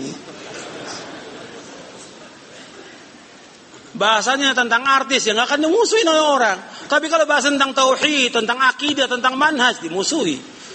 Yang pertama kali yang nggak senang dengan dakwah ini iblis, laknatullah alaihi. Syayatin, syaitan. Kemudian syaitan itu membisikkan kepada wali-walinya. Siapa wali-walinya? Yaitu a'immatul mudillin, imam-imam yang menyesatkan, dai-dai yang mengajak kepada kesyirikan dan bid'ah. Mereka enggak senang. Makanya ketika kita mendakwakan dakwah tauhid, mereka enggak senang. Dan mereka berusaha bagaimana berupaya supaya dakwah ini mati. Nggak ada lagi dakwah ini. Makanya kalau minta izin pengajian di masjid mana aja dakwah tauhid nggak boleh, nggak boleh. Itu seperti itu mereka. Karena yang mereka nggak senang tentang dakwahnya, isi dari dakwah ini. Makanya kita harus dakwahkan, nggak boleh berhenti sampai kita diwafatkan oleh Allah. Karena inilah dasar pemersatu umat dan syarat untuk masuk surga dan juga untuk mencapai kebahagiaan manusia dunia dan akhirat dengan ini, dengan tauhid. Enggak ada yang lain. Makanya para nabi dimusuhi oleh umatnya, nabi-nabi diusir oleh umatnya, nabi dibenci oleh saudaranya, familinya, oleh pamannya karena mendakwahkan dakwah tauhid. Ketika Nabi Muhammad sallallahu alaihi wasallam belum diutus sebagai rasul, belum diutus, semua ngaku mereka orang-orang musyrik Makkah itu al-amin. Dipercaya, dipuji, disanjung. Begitu Nabi mendakwakan dakwah tauhid dimusuhi. Dilempari dengan batu, dilempari dengan kotoran, diusir dan seterusnya. Dan begitu juga nabi-nabi yang lainnya. Maka ini harus kita jalankan dakwah ini. Enggak boleh menyimpang dari dakwah tauhid ini. Harus terus dimulai dakwah ini dengan dakwah tauhid. Kalau mengatakan kan ada ustadz yang lain yang sudah menyampaikan, ya tetap kita juga menyampaikan. Karena semua dai harus paham tentang apa? Tentang tauhid. Kalau dai nggak paham tentang tauhid, bagaimana dia berdakwah? Setiap dai wajib paham tentang tauhid. Dia wajib belajar tentang tauhid. Paling nggak dia harus namatkan kitab ini lima kali tamat. Gitu. Paling nggak lima kali tamat. Baca dulu paham. Karena belum tentu dibaca sekali paham. Gitu. Karena umumnya orang baca sambilan. Sama seperti orang dengarkan radio Roja, T V Roja sambilan, ya nggak bakal dapat ilmu. Atas sepuluh tahun dengarkannya, nggak bakal dapat ilmu. Antum ngaji juga kalau antum nggak sungguh-sungguh, nggak serius, nggak mencatat, nggak dapat ilmu. Makanya harus perhatikan ini. Dakwah ini penting. Setiap dai harus paham tentang dakwah ini. Saya akan jelaskan tentang uh, para dai dia harus mendakwakan dakwah tauhid. Saya ambil dari bab yang selanjutnya, bab yang kelima. Karena kalau antum lihat para dai ini tidak memulai dakwahnya dengan dakwah tauhid. Antum lihat di bab yang kelima, berdakwah kepada syahadat la ilaha illallah. Kita lihat ayatnya, dan saya akan jelaskan ayatnya ini. Halaman tujuh puluh satu. Allah berfirman, "Qul hadhihi sabili ad'u ila Allah 'ala basiratin ana wa man ittaba'ani." Wa subhanallah wa ma ana minal musyrikin. Katakanlah Muhammad, inilah jalanku, aku dan orang-orang yang mengikutiku, mengajak kalian kepada Allah dengan ilmu, maksudci Allah, dan aku tidak termasuk orang-orang musyrik. Al-Imam Ibnu Katsir menjelaskan Allah Ta'ala berfirman kepada Rasulnya yang diutus kepada jin dan manusia, Allah Azza wa Jalla memerintahkan agar beliau mengabarkan kepada manusia bahwa ini jalan beliau, yaitu tariqah, suluk dan sunnah beliau berupa dakwah mengajak manusia kepada syahadat la ilaha illallah. Tidak ada yang berhak diibadahi dengan benar melainkan Allah. Yang tidak sekutu bagi Allah. Melalui jalan inilah Nabi Muhammad sallallahu alaihi wasallam berdakwah kepada Allah di atas basirah, di atas ilmu, keyakinan dan bukti secara akal maupun dalil syar'i. Imam Ibnu Qayyim Al-Jauziyah menerangkan agar engkau ketika berdalil mencapai derajat ilmu yang tertinggi yaitu basirah, dan apabila seseorang sudah mencapai derajat basirah, ilmu bagi mata hatinya terlihat sangat jelas sebagaimana dia melihat sebuah benda dengan mata kepalanya. Demikian itu kekhususan yang dimiliki para sahabat radhiyallahu anhum yang tidak dimiliki oleh umat Islam yang lain. Ini derajat yang tertinggi yang dimiliki oleh para ulama. Jadi para sahabat bukan hanya dia belajar aja dengan Nabi Muhammad sallallahu alaihi wasallam, tapi diberikan oleh Allah basirah. Artinya kedalaman melihat dengan mata hatinya. Itu kehebatan yang kata Ibnu Qayyim hanya dimiliki oleh para sahabat aja. Makanya setiap dai dia wajib untuk belajar, nuntut ilmu. Kata Ibnu Qayyim begini, antum perhatikan ini, di halaman tujuh puluh dua. Apabila dakwah mengajak manusia kepada Allah merupakan kedudukan yang mulia dan utama bagi seorang hamba, maka hal itu tidak akan dapat terlaksana kecuali dengan ilmu. Dengan ilmu itu seorang berdakwah, dan kepada ilmu dia berdakwah Bahkan demi sempurnanya dakwah ilmu wajib dicapai sampai batas usaha yang maksimal. Cukuplah ini bukti betapa mulianya ilmu yang pemiliknya mencapai kedudukan ini. Sungguh Allah memberikan karunia kepada siapa yang Allah kehendaki. Jadi harus belajar para dai. Bab enggak boleh orang berdakwah kecuali dengan apa? Dengan ilmu. Ilmu yang pertama kali dia harus tahu tentang apa? Tentang tauhid. Harus dia belajar. Dan harus mencapai batas yang maksimal. Enggak bisa sambilan. Kalau kita lihat sekarang ini para dai lebih banyak dakwahnya daripada apa? Belajarnya daripada bacanya. Ada yang ceramah sampai empat kali sehari. Yang diisi apa tuh? Apa ngomong terus, ngecap terus? Orang kan harus dengan ilmu. Baca dulu dia. Orang persiapan mau ngajar satu jam aja, persiapannya bisa satu hari. Seorang dai itu persiapan buat ngajar satu jam aja, persiapan satu hari. Harus baca. Dan bukan hanya baca kitab ini, baca kitab-kitab yang lain. Baca tafsirnya, baca ayatnya, baca penjelasan para ulama. Begitu dalam dakwah para ulama. Seperti itu. Ini enggak. Kebanyakan dia malah dakwah kesana kemari. Baca, banyakkan baca. Sibuk kita, sibuk dengan, dengan ilmu, dengan baca. Minimal seorang dai baca itu minimal empat jam minimal. Bukan ceramahnya empat jam, bacanya empat jam. Baca empat jam. Ceramah seminggu sekali cukup, satu jam atau dua jam. Bacaan yang paling penting, wasai Quran dan sunnah ala fahmi salaf. Peningkatan ilmu itu penting. Dan itu yang dilakukan para ulama terdahulu seperti itu. Mereka. Antum perhatikan di sini dari faedah ayat ini. Faedah surah Yusuf ayat seratus delapan yang tadi kita baca. Yang pertama faedahnya dakwah mengajak kepada syahadat la ilaha illallah adalah jalannya Rasul sallallahu dan para pengikutnya. Yang kedua seorang dai, seorang ustadz wajib mempunyai basira. Berarti dia wajib apa? Nuntut ilmu. Yang ketiga setiap dai wajib mengetahui apa yang didakwakannya dan apa yang dilarang di dalamnya. Dia wajib tahu seorang dai yang didakwakan apa dan apa yang dilarang dia harus tahu. Yang keempat wajib berdakwah mengajak manusia ke jalan Allah. Tidak boleh berdakwah mengajak manusia kepada kepentingan pribadi. Perhatikan di sini Allah menyebutkan kul hadhi sabili ad'u ila Allah. Ad'u ila Allah, aku mengajak manusia ke jalan Allah. Maka tidak boleh seorang dai mengajak kepada kepentingan pribadi. Enggak boleh mengajak kepada hizib, golongan, partai dan yang lainnya. Enggak boleh mengajak kepada mazhab. Enggak boleh. Ad'u ilallah. Yang kelima, ikhlas dalam berdakwah. Seorang dai tidak boleh kan mempunyai maksud lain dalam berdakwah, melainkan mengharap wajah Allah. Tidak boleh dalam berdakwah tujuannya memperoleh harta, enggak boleh. Enggak boleh untuk mencari kepemimpinan, atau enggak boleh juga dia dakwah untuk mencari pujian dari manusia, tidak boleh. Dia wajib ikhlas dengan dasar ayat ad'u ilallah, aku mengajak manusia ke jalan Allah. Yang keenam, wajib mengikuti manhaj para sahabat. Sebab di sini disebutkan ana wa man ittaba'ani. Aku dan orang mengikuti aku. Yang pertama kali mengikuti Rasul siapa? Sallallahu alaihi wasallam, para sahabat radhiyallahu majma'in.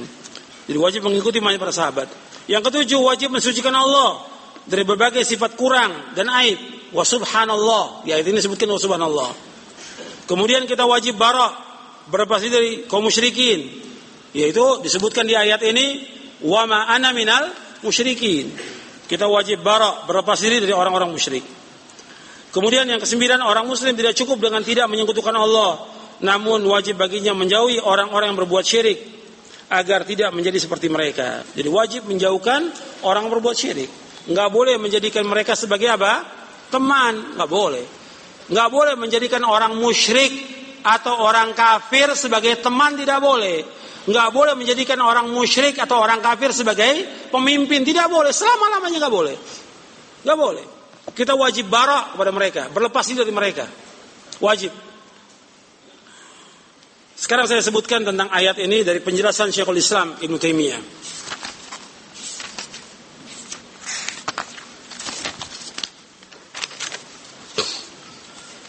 Dijelaskan oleh Syekhul Islam Ibnu Taimiyah ketika menjelaskan tentang qul hadhi sabili ad'u ila Allah ala basiratin ana wa man ittaba'ani wa subhanallahi wa ma ana minal musyrikin. Surah Yusuf ayat seratus delapan yang tadi kita baca. Katakanlah ini jalanku, ini manhajku, ini metodeku untuk mengajak manusia ke jalan Allah dengan dasar ilmu dan keyakinan. Aku dan orang-orang mengikuti aku. Maha suci Allah dan aku tidak termasuk orang berbuat syirik. Kata beliau, ad-da'wah ila Allah hiya da'watu ila al-iman bihi wa bima ja'at bihi rusuluhu بتصديقهم فيما أخبروا به وطاعتهم فيما أمروا وذلك يتضمن الدعوة إلى الشهادتين وإقام الصلاة وإيتاء الزكاة وصوم رمضان وحج البيت والدعوة إلى الإيمان بالله وملائكته وكتب رسله والبعث بعد الموت والإيمان بالقدر خير وشره والدعوة إلى أن يعبد يعبد العبد ربه كأنه يراه. Kata Syekhul Islam, beliau menjelaskan di sini tentang definisi dakwah. Sekarang banyak orang dakwah, banyak sekali berdakwah. Tapi apa yang dimaksud dengan dakwah? Karena kalau kita lihat dakwah-dakwah yang ada tidak sesuai dengan apa yang didakwakan oleh Nabi Muhammad shallallahu alaihi wasallam dan para sahabatnya, menyimpang. Di sini dikatakan dakwah, yaitu dakwah mengajak manusia ke jalan Allah, yaitu mengajak mereka untuk beriman kepada Allah, mentauhidkan Allah, menjauhkan syirik, dan mengajak mereka untuk beriman dengan apa yang dibawa oleh para rasul, yang dibawa oleh Nabi Muhammad. Semuanya syariatnya wajib diimani semuanya. Dan berdakwah agar mereka membenarkan semua yang disampaikan, yang diberitakan oleh Rasulullah sallallahu alaihi wasallam. Begitu juga mentaati mereka, para rasul, dan mentaati Rasulullah shallallahu alaihi wasallam. Makanya di dalam usul as-salasa, kalau antum pernah belajar atau pernah baca usul as-salasa, ketika Syekh Muhammad bin Abdul Wahab menjelaskan tentang makna syahadat Muhammad Rasulullah, tentang makna syahadat Muhammad Rasulullah, beliau mengatakan ta'atu fima amar wa tasdiqu fima akhbar wajtinabu ma naha anhu wa zajar wa alla yu'badallahu illa bima syara'a. Yang dikatakan makna syahadat Muhammad Rasulullah, yaitu mentaati beliau, mentaati Rasulullah dari apa yang beliau perintahkan, dan menjauhkan, membenarkan apa yang beliau kabarkan, dan menjauhkan apa yang beliau larang, dan kemudian beribadah kepada Allah menurut apa yang beliau syariatkan. Itu empat. Jadi kalau kita mengakui bahwa asyhadu anna Muhammad Rasulullah, bahwa Muhammad utusan Allah, yang pertama mentaati beliau, yang kedua membenarkan apa yang disampaikan oleh beliau, yang ketiga menjauhkan apa yang beliau larang, yang keempat kita wajib beribadah kepada Allah menurut apa yang beliau syariatkan. Kita wajib beribadah kepada Allah menurut apa yang beliau syariatkan. Kalau seandainya dia beribadah kepada Allah tapi tidak disyariatkan oleh Nabi Muhammad shallallahu alaihi wasallam, dia mengikuti Nabi Muhammad atau tidak? Tidak. Syahadatnya enggak benar dia tentang Nabi Muhammad shallallahu alaihi wasallam. Dia wajib beribadah kepada Allah menurut syariat yang disyariatkan oleh Nabi Muhammad shallallahu alaihi wasallam. Saya lanjutkan ini. Jadi dakwah, yang definisi dakwah mengajak manusia kepada iman, kemudian mengajak manusia iman ke, kepada Allah, mengajak manusia mengimani semua yang dibawa oleh Rasulullah shallallahu alaihi wasallam, kemudian juga membenarkan apa yang beliau bawa, mentaati apa yang beliau perintahkan. Dan ini kandungannya, yaitu mendakwakan kepada manusia tentang makna syahadatain. Saya mau tanya kepada antum, apakah umat Islam yang ada sekarang ini sudah paham tentang syahadatain atau belum? Belum. Tentang asyhadu an la ilaha illallah wa asyhadu anna Muhammad Rasulullah, betul mereka sudah ucapkan, tapi tentang pemahaman kalimat ini mereka sudah paham belum? Belum, belum. Harus didakwakan, dan butuh waktu yang panjang dan lama untuk mendakwakan kalimat ini. Tentang la ilaha illallah aja mereka harus tahu, tentang rububiyah Allah, tentang uluhiyah Allah, tentang asma wa sifat. Kemudian tentang syahadat Muhammad Rasulullah mereka harus tahu, tentang bagaimana mereka ittiba kepada Rasulullah. Kita wajib mencintai Nabi Muhammad, wajib. mencintai Nabi shallallahu alaihi wasallam melebihi semua kecintaan kita kepada orang tua, istri, anak dan semua manusia. Tapi konsekuensi cinta kepada beliau dengan apa? Ittiba, mengikuti Nabi Muhammad shallallahu alaihi wasallam. Tidak boleh mengikuti ustadz, gak boleh mengikuti dai, gak boleh mengikuti kiai. Yang wajib kita ikuti adalah Nabi Muhammad shallallahu alaihi wasallam. Itu konsepnya, dan itu harus diajarkan berulang-ulang kepada umat ini. Makanya disebutkan di sini Syekhul Islam bahwa kandungan ini yaitu mendawakan kepada manusia tentang syahadatain, tentang asyhadu an la ilaha illallah wa asyhadu anna Muhammad Rasulullah, mendirikan salat.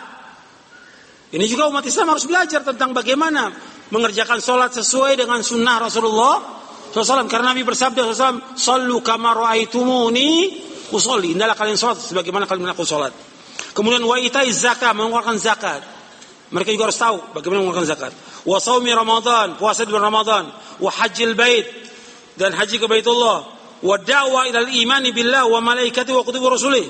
Wal ba'thi ba'dal maut wal iman bil qadari khair wa syarri. Dan juga dakwah, mengajak manusia agar mereka beriman kepada Allah. Ini juga waktunya panjang untuk menjelaskan tentang iman kepada Allah, iman kepada malaikatnya, iman kepada kitab-kitabnya, iman kepada rasul-rasulnya, dan iman tentang dibangkitkannya manusia sesudah kematian, iman kepada qadar baik dan buruk, dan juga dakwah agar manusia beribadah kepada Allah seolah-olah dia melihat Allah subhanahu wa taala. Ini yang dimaksud dengan dakwah. Kemudian beliau jelaskan lagi di sini. Fadawatu ilallah takunu bida'watil abdi ila dinihi wa aslu dzalika ibadatu wahda la syarikalah. Tolong perhatikan, tolong perhatikan. Dakwah mengajak manusia ke jalan Allah yaitu mendakwakan manusia kepada agama ini, agama Islam. Dan pokoknya dari agama Islam yaitu agar mereka beribadah hanya kepada Allah saja, tidak ada sekutu bagi Allah. Yaitu agar manusia mentauhidkan Allah subhanahu wa taala dan tidak menyekutukan Allah dengan sesuatu pun juga. Ini dakwah. Makanya dakwah para nabi dan para rasul alaihi wassalatu wassalam mempersatukan umat. Karena mereka dakwahnya semua sama, dakwah tauhid. Sebagaimana Allah sebutkan dalam surah Asy-Syura, surah empat puluh dua ayat tiga belas. Allah berfirman, شرع لكم من الدين ما وصى به نوح والذي أوحينا إليك وما وصينا به إبراهيم وموسى وعيسى أن أقيموا الدين ولا تتفرقوا فيه. Allah telah mensyaratkan bagi kalian dari agama sebagaimana Allah wasiatkan kepada Nuh dan kepada rasul-rasul yang kami wahyukan juga kepadamu, dan apa yang kami wasiatkan kepada Ibrahim, Musa, Isa, agar mereka menegakkan agama dan tidak berpecah belah. Jadi menegakkan agama, tidak berpecah belah, maksudnya dakwah apa? Dakwah tauhid. Makanya nabi-nabi dan rasul-rasul semua dakwah demikian. Kemudian Syekhul Islam membawakan ayat yang tadi kita bahas, yaitu surah An-Nahl ayat tiga puluh enam. Kemudian beliau juga menyebutkan tentang dakwah ini. Kata beliau, fa da'watu ila Allah tatadamman al-amr bi kulli ma amara Allah bihi wan nahyu an kulli ma naha Allah anhu. Wa hadha wal amru bi kulli ma'rufin wan nahyu an kulli munkarin. Kata beliau, dakwah mengajak manusia kepada Allah mengandung perintah kepada setiap apa yang Allah perintahkan dan melarang dari setiap apa yang Allah larang. Dan ini menuntut kita untuk memerintahkan semua yang ma'ruf dan mencegah dari semua yang mungkar. Saya mau tanya kepada antum, bahwa ma'ruf yang paling ma'ruf itu apa? Saya ulangi lagi. Ma'ruf yang paling ma'ruf itu apa? Tauhid. Mungkar yang paling mungkar apa? Syirik. Ma'ruf yang paling ma'ruf tauhid. Makanya ketika orang mengatakan menyuruh yang ma'ruf, mencegah yang mungkar, ma'ruf yang paling ma'ruf tauhid kepada Allah. Mungkar yang paling mungkar syirik. Dan ini harus diawakan oleh setiap dai, karena setiap dai mereka wajib menyuruh yang ma'ruf, mencegah yang mungkar. Setiap dai demikian. Tapi kalau kita lihat dalam prakteknya, para dai tidak mendakwakan dakwah ini. Saya sebutkan ayatnya, antum bisa lihat bahwa para dai dia wajib menyuruh yang ma'ruf, mencegah yang mungkar. Allah sebutkan dalam surah Ali Imran di ayat seratus empat.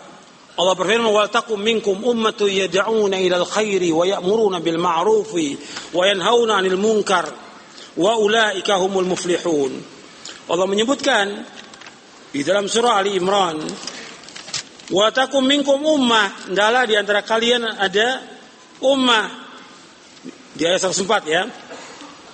"Yad'una ilal khair," yang mereka mengajak manusia kepada kebaikan, "wa ya'muruna bil ma'ruf," yang mereka menyuruh manusia kepada yang ma'ruf, wa yanhauna 'anil munkar, dan mereka mencegah yang mungkar, wa ulaika humul muflihun, dan mereka lah orang-orang yang bahagia, orang yang sukses beruntung. Ketika Allah menyebutkan bahwa para dai itu mereka mengajak manusia kepada yang ma'ruf, mencegah kepada yang mungkar, maka para dai memulai dakwanya dengan apa? Dengan tauhid. Dan mereka wajib mencegah semua bentuk kesyirikan, wajib melarang semua bentuk kesyirikan. Maknanya dakwah para nabi dan rasul alaihi wasallam semuanya sama. Mereka menegakkan tauhid ini. Ini disebutkan oleh Syekhul Islam di dalam majmu' fatwanya di juz yang ke lima belas. Kemudian saya lanjutkan lagi. Penjelasan Syekhul Islam juga di dalam majmu' fatwa, beliau menjelaskan bahwa hati manusia dia akan jadi baik, dia akan bahagia, dia akan tentang, tenang, dia akan tentram kalau dia mentauhidkan Allah. Kata beliau begini, wa annal quluba la tasluhu illa bi an ta'budallah wahdah wala kamala laha wala salaha wala ladzata wala surura wala faraha wala sa'adata binu dzalik. Bahwasanya hati manusia tidak akan baik, selama-lamanya enggak akan baik, kecuali kalau mereka beribadah hanya kepada Allah saja, enggak ada sekutu bagi Allah. Tidak ada kesempurnaan bagi hati manusia, tidak ada kebaikan, tidak ada kelezatan, tidak ada kegembiraan, tidak ada kesenangan, dan tidak ada kebahagiaan bagi manusia kecuali mereka mentauhidkan Allah dan menjauhkan syirik. Dan ini sama penjelasannya seperti yang dijelaskan oleh Al-Imam Ibnu Qayyim dalam kitabnya Ighathatul Lahafan. Dan ini mentauhidkan Allah merupakan tahqiq siratal mustaqim, siratal ladzina an'ama Allah 'alaihim minan nabiyyin wasiddiqin wasyuhada والصالحين وغير ذلك مما يتعلق بهذا الموضع الذي فيه تحقيقه تحقيق مقصود الدعوة النبوية والرسالة الإلهية وهو لب القرآن وزبدته وبيان توحيد. Dijelaskan oleh beliau bahwa kita wajib mewujudkan siratal mustaqim. Wajib, kan kita minta setiap hari ihdinas siratal mustaqim. Wajib kita wujudkan ini. Itu jalannya orang-orang Allah beri nikmat mereka dari para nabi, siddiqin, syuhada, salihin, dan yang lainnya dari apa yang berkaitan dengan masalah ini, yaitu kita wajib mewujudkan dengan mewujudkan maksud daripada dakwah. Tujuan dari dakwah, orang berdakwah tujuannya bukan mengumpulkan massa, bukan bukan supaya orang senang, bukan bukan supaya orang bisa tertawa, bukan. Tapi mewujudkan dakwah bagaimana mereka beribadah hanya kepada Allah. Itu tujuan daripada dakwah. Bagaimana mereka beribadah kepada Allah dan menjauhkan segala perbuatan syirik. Itu tujuan dari dakwah. Dan ini risalah yang merupakan lubul Quran, inti sari daripada Al-Quran. Merupakan bayan tentang tauhid yang Allah sebutkan dalam surah Al-Ikhlas dan juga Allah sebutkan dalam surah Al-Kafirun. Qul huwallahu ahad, Allahus samad, lam yalid wa lam yulad wa lam yakul lahu kufuwan ahad. Dan kemudian qul ya al-kafirun, la a'budu ma ta'budun, wa la antum 'abiduna ma a'budu, wa la ana 'abidu ma 'abadtum, wa la antum 'abiduna ma a'budu, lakum dinukum wa liya din. Ini tauhid.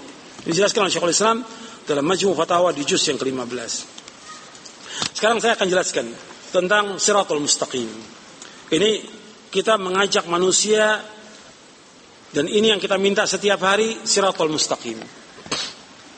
Kita harus jelas. Dan saya akan jelaskan dari buku ini tentang Shirathul Mustaqim. Kita setiap hari minta kepada Allah subhanahu wa taala, ihdinas Shirathul Mustaqim, Shirathal ladzina an'amta 'alaihim ghairil maghdubi 'alaihim waladdallin. Ya Allah, tunjukilah kami ke jalan yang lurus, jalannya orang-orang yang Kau beri nikmat atas mereka, bukannya jalan orang-orang yang Kau murkai, dan bukan pula jalannya orang-orang yang sesat.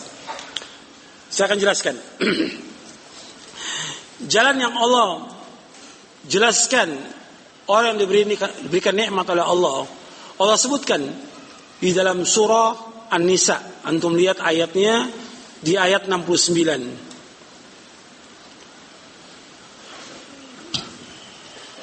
Allah sebutkan dalam surah An-Nisa ayat enam puluh sembilan. Man yuti'illaha war rasul fa ulaika ma'al ladina an'amallahu 'alaihim minan nabiyyin wasiddiqin wasyuhada wasalihin wa hasuna ulaika rafiqa. Allah sebutkan wa man yuti'illaha war rasul fa ulaika ma'al ladina an'amallahu 'alaihim minan nabiyyin wasiddiqin wasyuhada wasalihin wa hasuna ulaika rafiqa. Dan barang siapa yang taat kepada Allah dan Rasulnya, maka mereka bersama orang-orang yang Allah berikan nikmat mereka dari kalangan para nabi, siddiqin, syuhada, dan salihin, dan mereka adalah sebaik-baik teman. Jadi orang-orang yang telah diberikan oleh Allah nikmat, siratal ladzina an'amta 'alaihim, yaitu para nabi, siddiqin, syuhada, dan salihin. Mereka semuanya sudah menempuh satu jalan, karena jalan menuju kepada Allah itu hanya satu. Untuk melihat di sini ada ayatnya yang dibawakan oleh muallif. Untuk melihat di halaman dua puluh. Untuk melihat di halaman dua puluh, yaitu ayat dalam surah Al-An'am, surah yang keenam ayat seratus lima puluh tiga. Allah berfirman, wa anna hadza sirati mustaqiman fattabi'uhu wa la tattabi'u subula fatafarraqa bikum an sabili dzalikum wasaqum bihi la'allakum tattaqun. Dan sungguh inilah jalanku yang lurus, maka ikutilah, jangan kamu mengikuti jalan-jalan yang lain yang akan mencerai-beraikan kamu dari jalan Allah. Demikianlah Allah memerintahkan kepada kamu agar kamu bertakwa. Antum perhatikan di sini, Allah menyebutkan bahwa ini jalanku yang lurus. Jalan yang telah ditempuh oleh Rasulullah shallallahu alaihi wasallam, ini jalan yang lurus. Yang kita minta, ihdinas siratal mustaqim. Kemudian setelah itu Allah menyebutkan, wala tattabi'us subul, jangan kalian mengikuti jalan yang lain. Fatafarraqu bikum an sabili, niscaya jalan itu akan mencerai-beraikan jalan Allah. Yang telah ditempuh oleh Nabi Muhammad shallallahu alaihi wasallam, jalan ini jalan yang lurus, mengajak manusia kepada tauhid, menjauhkan syirik. Para dai ini wajib menempuh jalan ini. Kalau tidak, ya seperti yang kita lihat sekarang ini, bercerai-berai semua manusia ini. Karena dakwah masing-masing, setiap dai mendakwakan menurut ra'yunya, menurut pendapatnya, menurut hawa nafsunya, tidak kembali kepada Quran wa sunnah ala fahmi salaf. Yang terjadi perpecahan. Dan dakwah yang dakwakan oleh mereka macam-macam sudah. Ada yang mendakwakan dakwah politik, ada yang dakwah yang penting bagaimana asal menyampaikan dakwah, yang penting orang-orang senang dengan dakwahnya, yang udah banyak lah pembahasan-pembahasan, tapi nggak mengikuti jalan yang tempuh oleh Rasulullah shallallahu alaihi wasallam dan para sahabatnya. Maka dakwah ini nggak akan menyampaikan manusia kepada jalan Allah. Allah mengaitkan dakwah pertama dengan Allah, ad'u ila Allah. Yang kedua dengan jalannya. Allah menyebutkan Al-Qur'an dua. Yang pertama, wa anna qul hadhihi sabili ad'u ila Allah, ad'u ila Allah. Yang kedua Allah sebutkan dalam surah An-Nahl, ud'u ila sabili rabbika. Ajak manusia ke jalan Rabbmu. Semua kaitannya dengan jalan Allah, enggak ada yang lain, bukan jalan kita, bukan jalan manusia, tapi jalan Allah. Yang kita dakwakan dakwah mengajak manusia kepada Allah. Kalau mengajak manusia kepada Allah, berarti kepada apa? Kepada tauhid. Makanya ketika itu Nabi menjelaskan, antum perhatikan di sini, bagaimana Nabi menjelaskan tentang Shiratal Mustaqim. Antum lihat di halaman dua puluh tiga. Antum lihat di halaman dua puluh tiga. Nabi shallallahu alaihi wasallam kata Abdullah bin Mas'ud radhiyallahu an, ia berkata, "Khatta lana Rasulullah shallallahu alaihi wasallam khattan biyadihi, thumma qala, hada sabilullah mustaqima." وخط خطوطا عن يمين وشماله ثم قال هذه سبل متفرقة ليس منها سبيل إلا عليه شيطان يدعو إليه ثم قرأ قوله تعالى وأن هذا صراطي مستقيما فاتبعوه ولا تتبعوا السبل فتفرق بكم من سبيله ذلكم وصاكم به لعلكم تتقون. Rasulullah shallallahu alaihi wasallam membuat garis dengan tangannya, kemudian bersabda, ini jalan Allah yang lurus. Lalu beliau membuat garis-garis di kanan kirinya. Kemudian beliau bersabda, inilah jalan-jalan yang mencerai-beraikan, jalan-jalan yang sesat. Tidak ada satupun dari jalan-jalan ini melainkan di dalamnya terdapat syaitan yang menyeru kepadanya. Selanjutnya beliau membaca firman Allah Ta'ala, dan sungguh ini jalanku yang lurus, maka ikutilah. Jangan kamu ikuti jalan-jalan yang lain yang akan mencerai-beraikan kamu dari jalan Allah. Demikianlah Allah memerintahkan kepada kamu agar kamu bertakwa. Jadi untuk mencapai tauhid Allah, mentauhidkan Allah yang hakiki, kita harus melalui Shiratal Mustaqim, jalan yang lurus. Jadi seorang dai yang mengajak orang kepada satu perkara pasti butuh kepada dua perkara. Yang pertama maksud dan tujuan yang diinginkan dari dakwah, yang kedua wasilah perantara. Karena itu Allah menyebutkan bahwa dakwah terkadang mengajak kepada Allah dan terkadang mengajak kepada jalannya. Jadi sini mengajak manusia ke jalan Allah, yaitu mengajak manusia untuk beribadah hanya kepada Allah. Ini tujuan dari dakwah. Ini tujuan dari dakwah bukan mencari maisha, bukan. Bukan cari uang, bukan cari amplop, bukan cari masa, bukan cari kedudukan, bukan cari pujian, bukan. Tapi mengajak manusia kemana? Ke jalan Allah agar manusia mentauhidkan Allah. Ini dakwah namanya. Ini dakwah. Dengan dasar nas Al-Quran, penjelasan Nabi Muhammad shallallahu alaihi wasallam, dan juga penjelasan dari Syekhul Islam Ibnu Taimiyah. Di Jawa mengajak manusia kepada Allah sesuai dengan yang pertama dibahas dalam kitab ini, wa ma khalaqtul jinna wal insa illa liya'budun. Tujuan dari penciptaan manusia beribadah kepada Allah. Maka dakwah mengajak manusia. Kenapa manusia ini menyimpang? Menyimpang, dia berbuat syirik, berbuat beda, berbuat maksiat. Ya karena banyak faktor. Faktor yang pertama jelas, yaitu iblis yang menggoda mereka, menyesatkan mereka. Yang kedua hawa nafsu, yang menyesatkan mereka dari jalan Allah, yaitu hawa nafsu. Yang ketiga dunia ini. Dunia ini menyesatkan manusia, dunia ini. Sibuk dengan dunia, dengan kerjaan, dengan usaha, dengan dagang. Usaha, dagang, kerja wajib, cari nafkah wajib. Tapi jangan kita tamak kepada dunia. Jangan habis waktu kita untuk dunia. Itu yang menyesatkan manusia. Kemudian yang menyesatkan manusia lagi, yaitu bagian daripada dunia ini, yaitu fitnah. Fitnah syahwat dan fitnah asyubuhat. Itu menyimpangkan manusia daripada daripada Shiratal Mustaqim. Makanya perhatikan bahwa dakwah tujuannya agar manusia beribadah kepada Allah. Maka dai-dai bagaimana mengajak manusia beribadah kepada Allah dengan benar. Itu tujuan dari dakwah. Makanya antum perhatikan,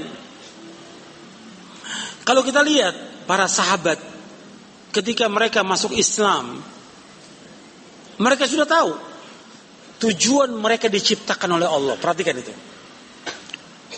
Sahabat ketika mereka masuk Islam pertama kali, tahu mereka tujuan mereka ciptakan.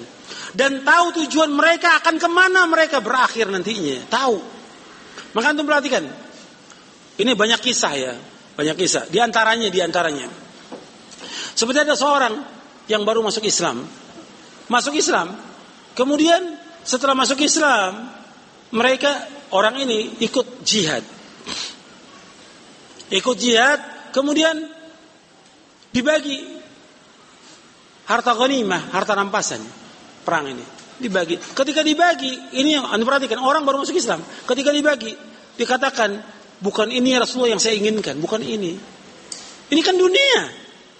Orang baru masuk Islam, perhatikan ini. Bukan ini yang saya inginkan, bukan. Yang saya inginkan, saya dipanah di leher saya, kemudian saya mati syahid, dan saya masuk sorga. Tahu tujuan hidupnya.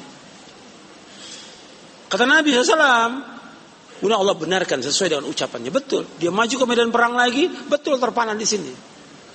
Dan Nabi kata, aku jadi saksi nanti pada hari kiamat. Oh, dia syahid. Tahu. Kalau sekarang umat Islam nggak tahu, tujuan hidupnya nggak tahu. Oh, tujuan kita sorga, kita diciptakan Allah untuk ibadah kepada Allah. Tujuan kita hidup kita sorga. Itu yang harus diingatkan terus berulang-ulang. Allah ingatkan dalam Al-Quran ratusan kali, bahkan ribuan kali Allah ingatkan tentang sorga. Orang yang baru masuk Islam paham. Ini kadang-kadang juga nggak tahu, hatta dai-nya nggak tahu mau kemana. Kalau dai-nya nggak tahu kemana dia dakwah, ya gimana umat mau diajak kemana? Bingung udah, nggak tahu dia. Dia anggap tujuannya ya udah sekedar dakwah, yang penting asal ngisi, udah pulang. Umatnya si dai pulang bingung, umatnya lebih bingung lagi. Kalau ditanya Ustadz, tadi antum apa yang sampaikan? Ya sekedar nyampein aja lah kepada umat. Enggak tujuan antum? Ya sekedar nyampein, namanya dakwah. Lo tujuannya apa? Ya sekedar nyampein. Lo kalau antum seperti nggak tahu tujuannya, gimana umat? Umat lebih bingung lagi, nggak tahu mau dibawa kemana oleh para dai. La haula wala quwwata illa billah. Antum perhatikan di sini. Jadi kesimpulannya, yang harus kita dakwakan, yang kita ajak dari siratul mustaqim, yaitu Allah satu-satunya yang berhak diibadahi. Dan ini maksud tujuan daripada dakwah. Antum lihat halaman dua puluh empat, halaman dua puluh empat. Ini maksud dan tujuan dari dakwah. Hal ini dilakukan dengan mewujudkan al-uluhiyah bagi Allah Subhanahu wa taala serta dengan mentauhidkan Allah dan mencegah manusia dari berbagai macam bentuk kesyirikan. Yang kedua, dengan mewujudkan siratul mustaqim, itu jalan yang pernah dilalui oleh orang-orang yang Allah beri nikmat mereka dari para nabi, siddiqin, syuhada, dan juga orang soleh. Jadi mana ini yang dijelaskan oleh para ulama. Jadi kita harus menegakkan akidah dan juga manhaj. Apa maksud dengan manhaj itu? Antum lihat di halaman dua puluh lima. Dengan kata lain, manhaj, jalan para salaf, para sahabat, itulah yang wajib diikuti. Karena yang mengikuti manhaj salaf, maka akidah tauhid kita akan terjaga. Manhaj adalah pagar yang mengelilingi, yang menjaga akidah, dan benteng yang kokoh, bagian daripada akidah. Kalau sampai ada orang yang memiliki akidah salaf, akan tapi manhajnya menyimpang, baik dia itu seorang hizbi tergabung dalam kelompok tertentu maupun yang lainnya, maka bagian terkuat pada orang tersebut, baik pada baik manhaj atau akidahnya, bagian terkuat itulah yang akan menguasainya dan ia akan terpengaruh kepadanya. Jadi namanya yang paling kuat. Kalau akidahnya salaf tapi manhajnya manhajnya hizbi, kalau yang kuat manhaj hizbi, ya dia jadi orang hizbi. Mana yang paling kuat? Makanya ini yang harus didakwakan, yaitu dakwah tauhid kepada mereka, mengikuti jalannya para sahabat radhiyallahu anhum. Para sahabat semuanya menempuh jalan satu. Semua nabi menempuh jalan satu, dan kita juga demikian menempuh jalan yang satu, yaitu mentauhidkan Allah Subhanahu wa taala. Kemudian ikhwan fillah, azakumullah. Ini berkaitan dengan siratal mustaqim. Saya akan sebutkan sekarang ini yang berkaitan dengan syarat tauhid ini, bahwa syarat seorang itu masuk surga. Karena perlu tahu bahwa dengan tauhid ini kita akan masuk surga. Nggak mungkin orang itu bisa masuk surga tanpa tauhid, nggak mungkin. Dan dia harus paham tentang tauhid ini. Antum lihat di halaman tiga puluh enam di bab yang kedua disebutkan, man syahidallah la ilaha illallah wahdahu la syarikalah wa anna muhammadan abduhu wa rasuluh wa anna isa abdullah wa rasuluh wa kalimatu alqaila maryam wa ruhum min wal jannatu haq wal nar haq adkhalahu Allahu jannata ala ma kana minal amal. Barang siapa bersaksi bahwa tidak ilah yang berhak dibenarkan hanya Allah saja, tidak sekutu bagi Allah. Muhammad merupakan hambanya dan utusannya. Isa hamba Allah dan utusannya. Kalimatnya yang Allah sampaikan kepada Maryam serta roh darinya yang Allah ciptakan. Maka Allah pasti masukkan ke dalam sorga. Dia, dia mengakui bahwa sorga itu hak dan neraka itu hak. Maka Allah pasti masukkan dia ke dalam sorga bagaimanapun amal yang telah diperbuatnya. Hadis ini sahih riwayat Bukhari dan Muslim. Hadis ini disebutkan kalau orang bersaksi tidak ada yang berhak dengan benar kecuali hanya Allah. Artinya betul-betul dia saksikan dan dia meyakini, memahami tentang rukunnya dan mengamalkannya dan mengamalkan konsekuensinya, maka dia akan masuk surga. Kemudian dia mengakui tentang Isa itu hamba Allah, bukan sebagai Tuhan, bukan anak Tuhan. Kemudian dia mengakui tentang surga itu hak, neraka itu hak, maka Allah akan masukkan dia ke dalam surga. Jadi Allah akan masukkan dia ke dalam surga. Ini yang harus kita fahami, bahwa syarat untuk masuk surga itu dengan tauhid. Gak bisa orang masuk surga tanpa tauhid. Jadi harus dengan tauhid.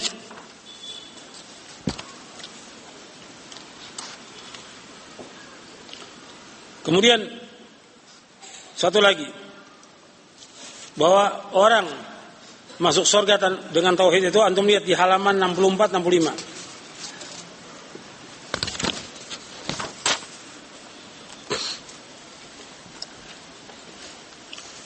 Jadi syarat, makanya dalam judulnya saya sebut tauhid pemersatu umat dan syarat untuk masuk surga. Syarat. Tanpa tauhid nggak bisa orang masuk surga, meskipun dia beramal sebanyak banyaknya. Makanya pernah ditanyakan oleh Aisyah radhiyallahu anha tentang Ibnu Jud'an yang dia di Mekah banyak melakukan amal-amal soleh, menolong orang miskin, menjamu orang-orang, menunaikan ibadah haji, menolong anak yatim. Kata Aisyah, apakah bermanfaat dia amal solehnya itu? Kata Nabi, enggak bermanfaat. Tidak bermanfaat sampai dia mengucapkan dua kalimat syahadat. Sampai mengucapkan dua kalimat, sampai dia mengucapkan kalimat tauhid, baru bermanfaat buat dia.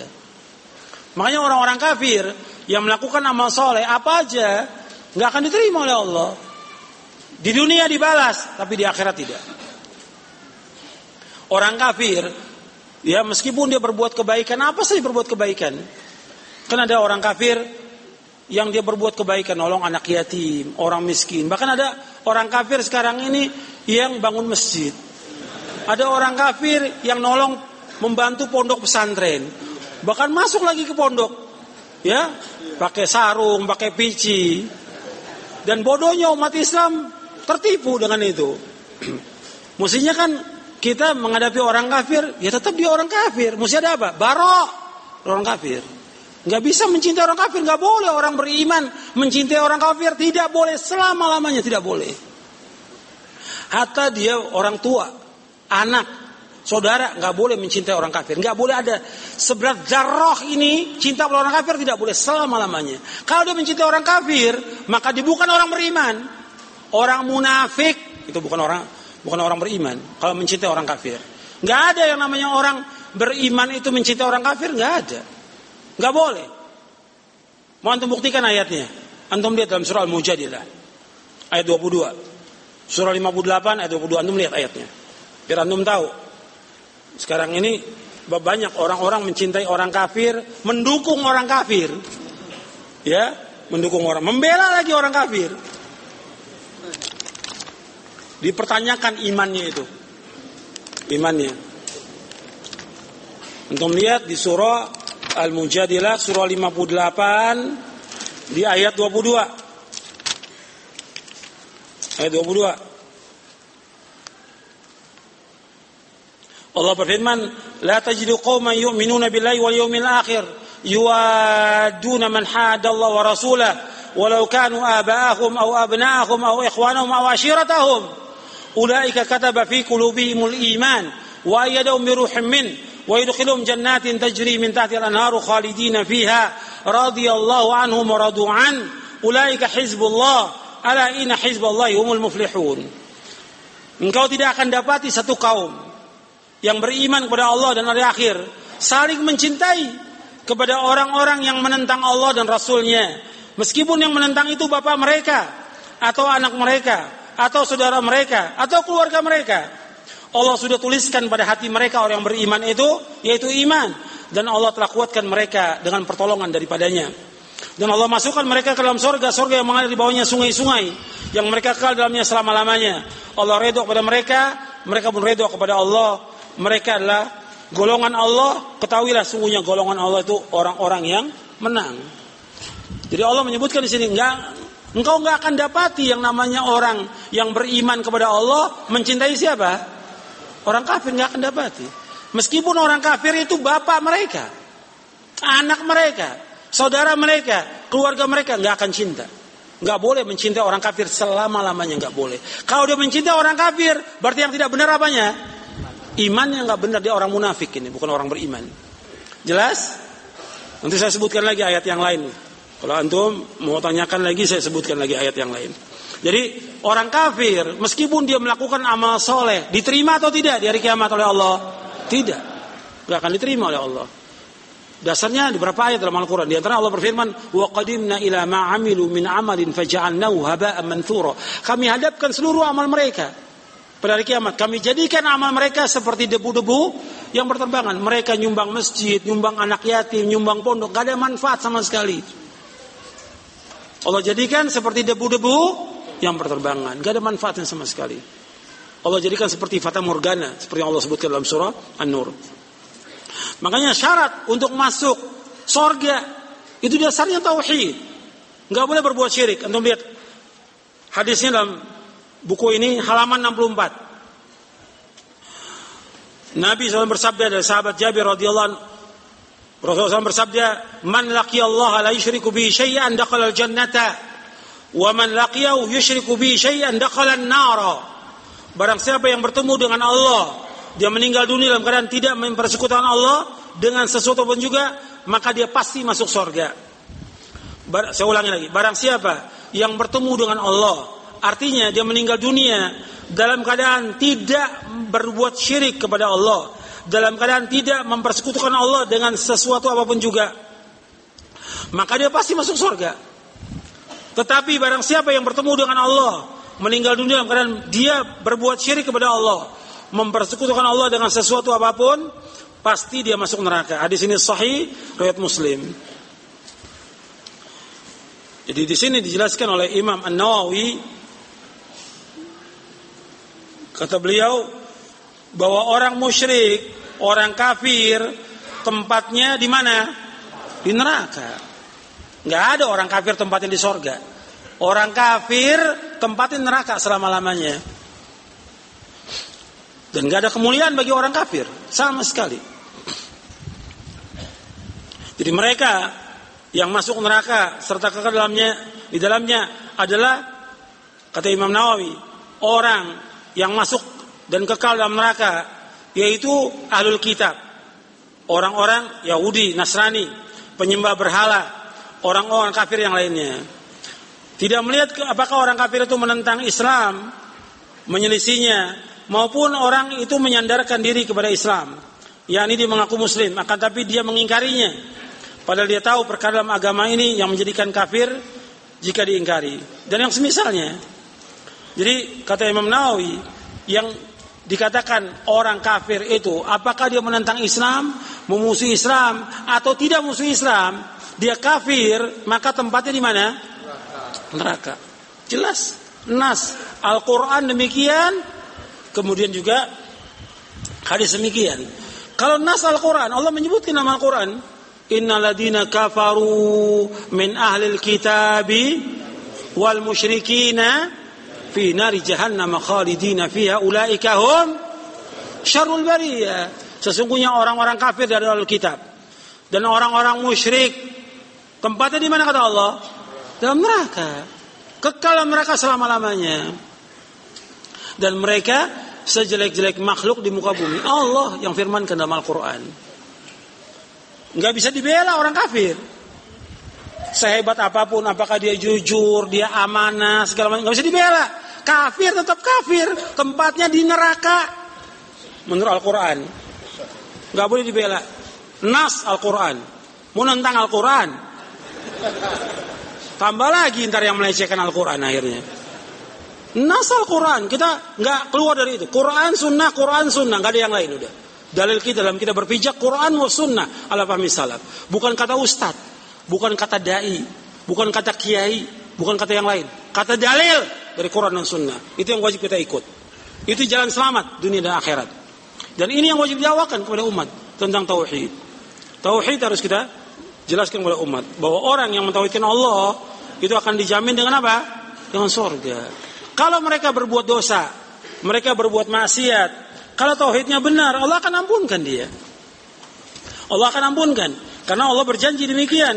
Kalau orang-orang yang mereka mentauhidkan Allah Subhanahu wa taala tetapi dia masih berbuat kesalahan, kekeliruan sebagai anak Adam, manusia. Tapi tauhidnya lurus, akan diampunkan dosanya. Antum lihat di halaman empat puluh dua. Antum lihat halaman empat puluh dua.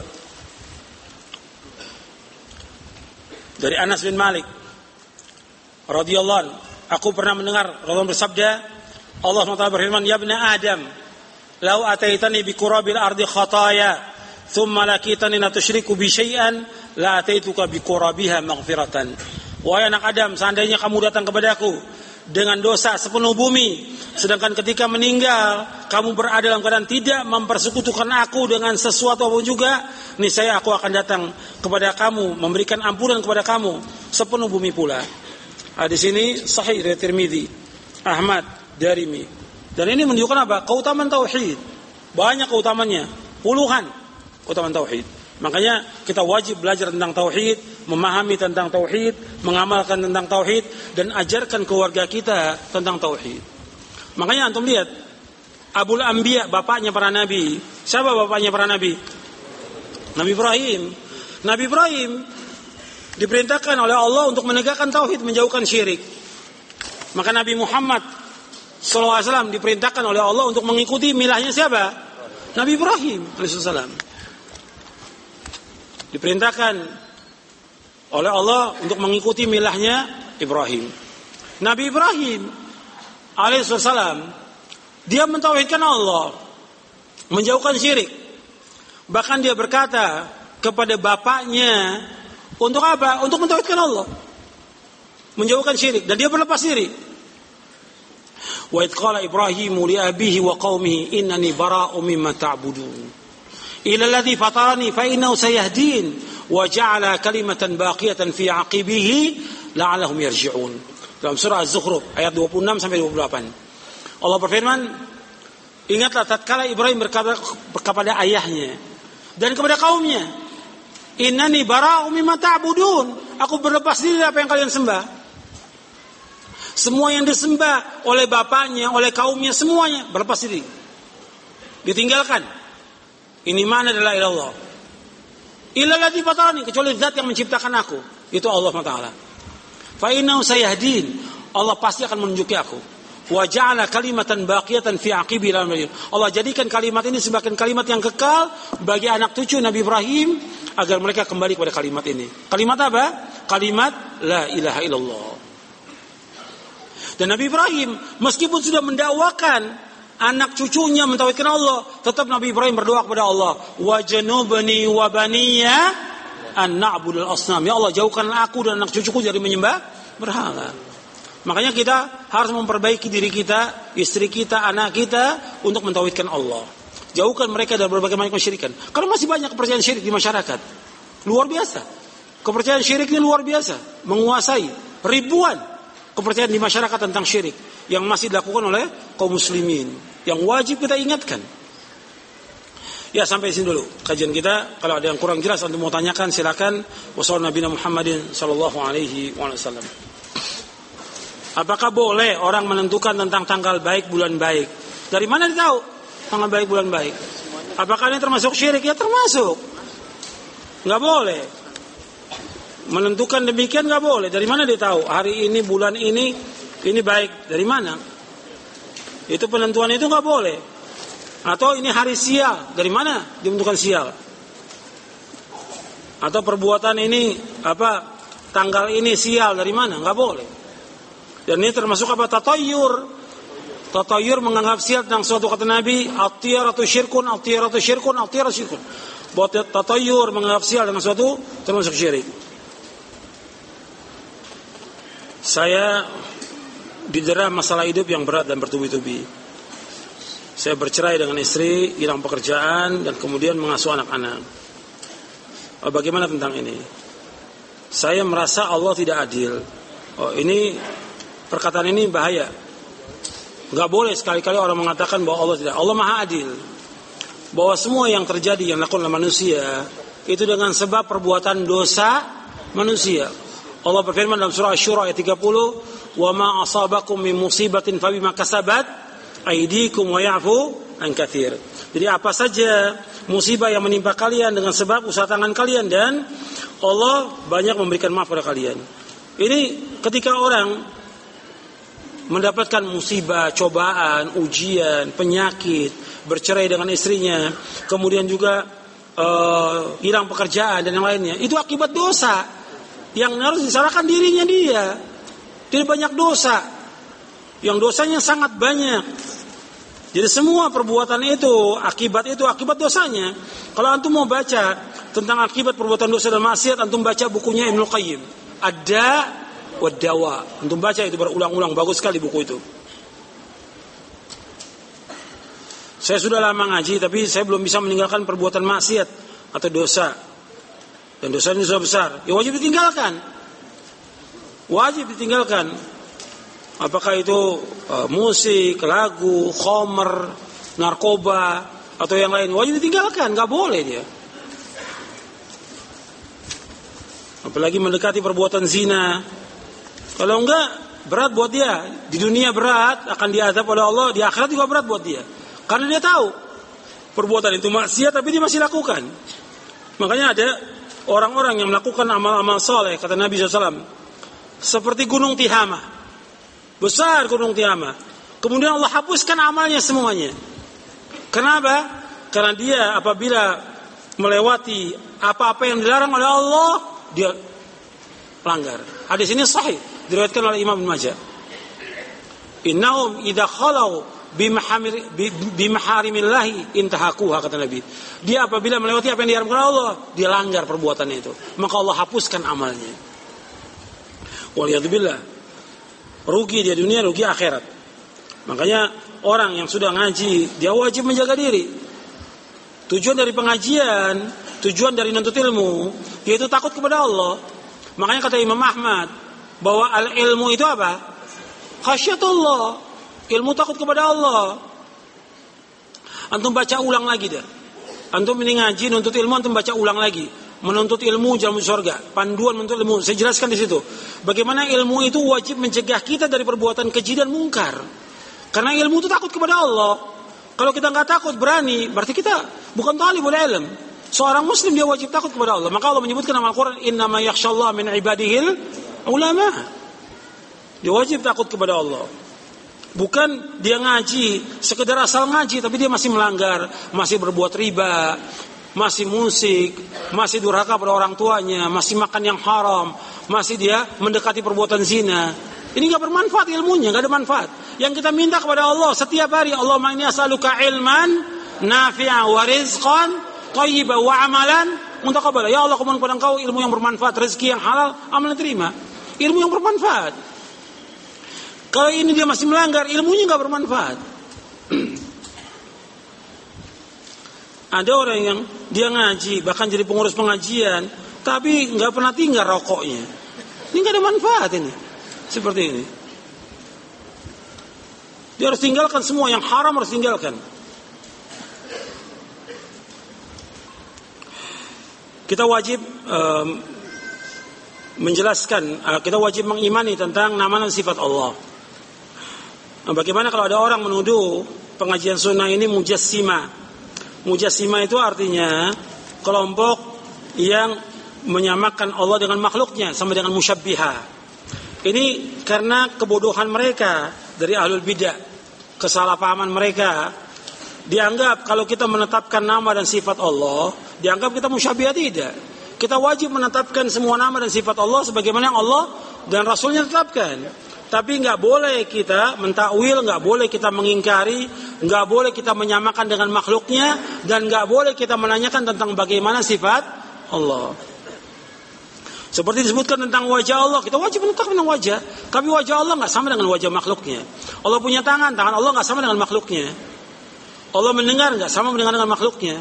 Laisa kamitslihi syai'un wa huwas samiul basir. Allah nggak sama dengan makhluknya. Dan Allah Maha mendengar, Allah Maha melihat. Walam yakun lahu kufuwan ahad. Bahwa Allah enggak sama dan tidak setara dengan makhluknya. Tolong jelaskan tentang kajian-kajian yang sesuai dengan sunnah atau tidak.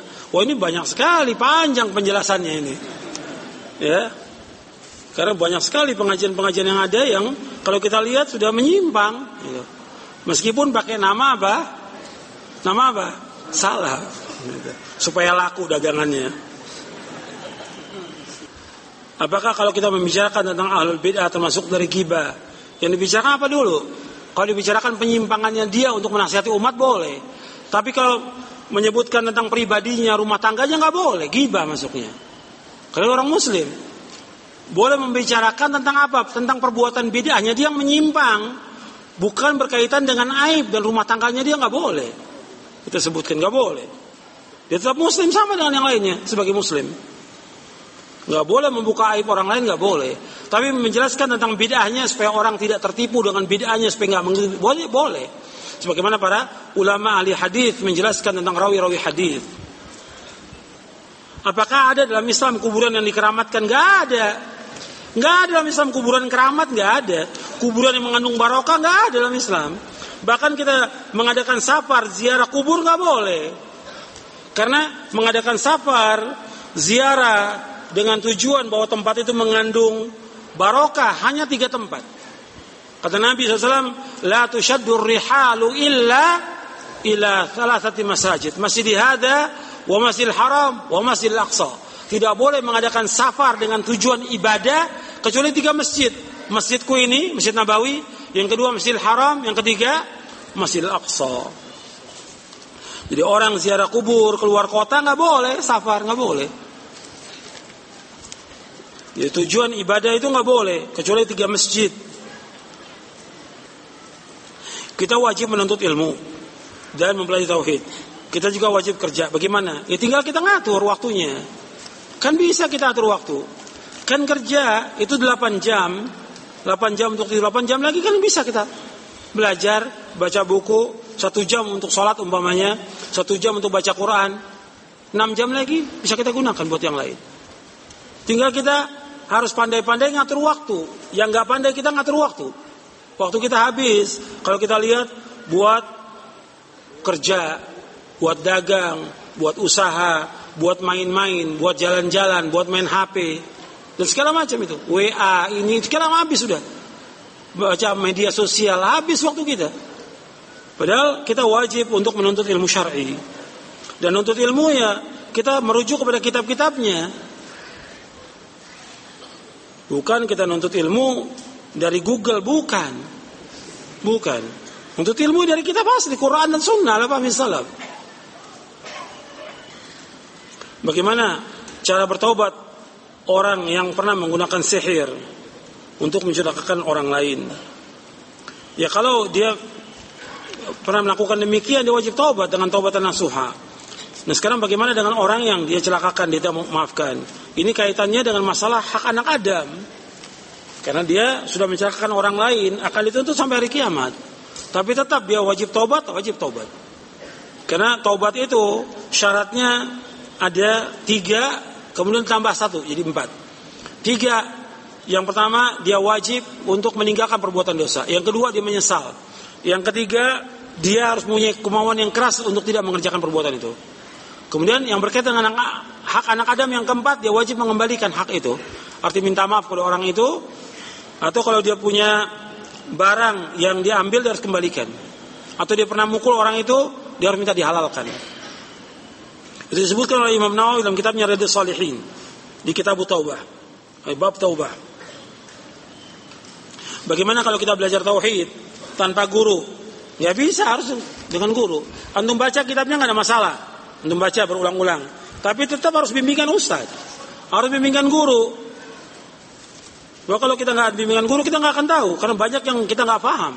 Kita mesti bertanya kepada ahlinya. Bapak Allah berfirman, "Fas'alu ahla dzikri in kuntum la ta'lamun." Tanya kepada ahli dzikir jika kalian tidak tidak mengetahui. Bagaimana kita bisa tahu seorang dai itu manhajnya lurus atau dia menyimpang? Ya kita lihat dari apa yang dikaji, apa yang disampaikan oleh dia, kan terlihat. Kajiannya benar atau tidak kan terlihat dia.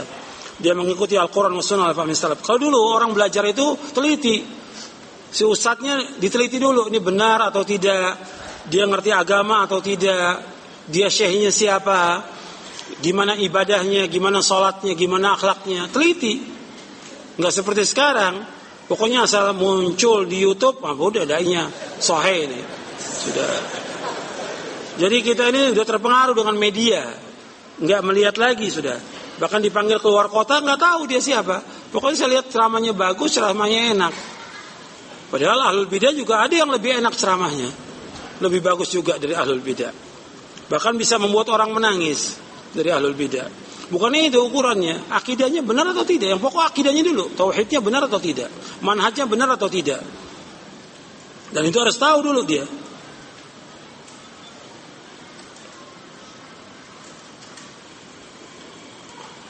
Apakah boleh kita minta didoakan oleh manusia? Ini pernah terjadi di zaman Umar bin Khattab radhiyallahu anhu. Ada orang datang kepada Umar bin Khattab, kemudian minta doa kepada Umar.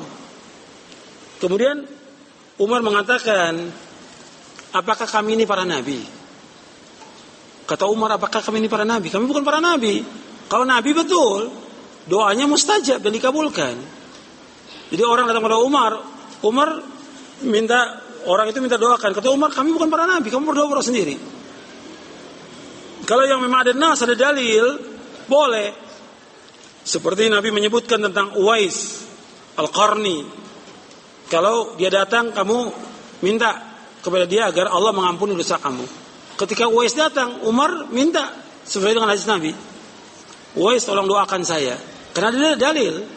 Jadi kita semuanya berdasarkan dengan dalil. Ada dalil kita ikut, enggak? Kita nggak ikut. Yang terbaik kita berdoa masing-masing. Sebagaimana Allah berfirman, "Ud'uni astajib lakum," berdoa kepadaku tanpa perantara, langsung Allah akan kabulkan doa kalian. Bagaimana supaya kita memantapkan hati kita bahwa kita di dunia ini untuk beribadah kepada Allah? Ya sudah jelas nasnya dalam Al-Quran. Wa ma khalaqtul jinna wal insa illa liya'budun. Maka kita harus belajar supaya kita paham.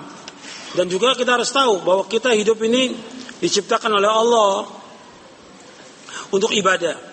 Tapi enggak lepas juga kita ini di muka bumi untuk memakmurkan muka bumi ini. Ibadah tetap kepada Allah, memakmurkan muka bumi kita tetap. Kita usaha, dagang dan yang lain. Kalau ditinggalkan enggak boleh. Enggak boleh, oh kita ibadah aja, kita enggak mencari nafkah, enggak boleh. Kita wajib mencari nafkah. Kita enggak boleh mengharap sesuatu dari manusia, enggak boleh. Enggak boleh kita menjadi beban buat orang lain, enggak boleh. Kita wajib mencari nafkah untuk diri kita, istri kita, orang tua, anak, wajib. Kemudian juga kita jangan terpengaruh dengan dunia. Jangan kita dilalaikan oleh dunia, jangan dilalaikan oleh harta. Tujuan hidup kita adalah sorga. Karena diri kita, kita ini sudah dibeli oleh Allah. Yang jaminannya sorga. Maka kita wajib beramal ikhlas karena Allah subhanahu wa taala. Bagaimana kalau orang melakukan kesyirikan, dia berbuat bid'ah atau dia tidak menuntut ilmu syar'i, apakah dia ada uzur di negeri kaum muslimin?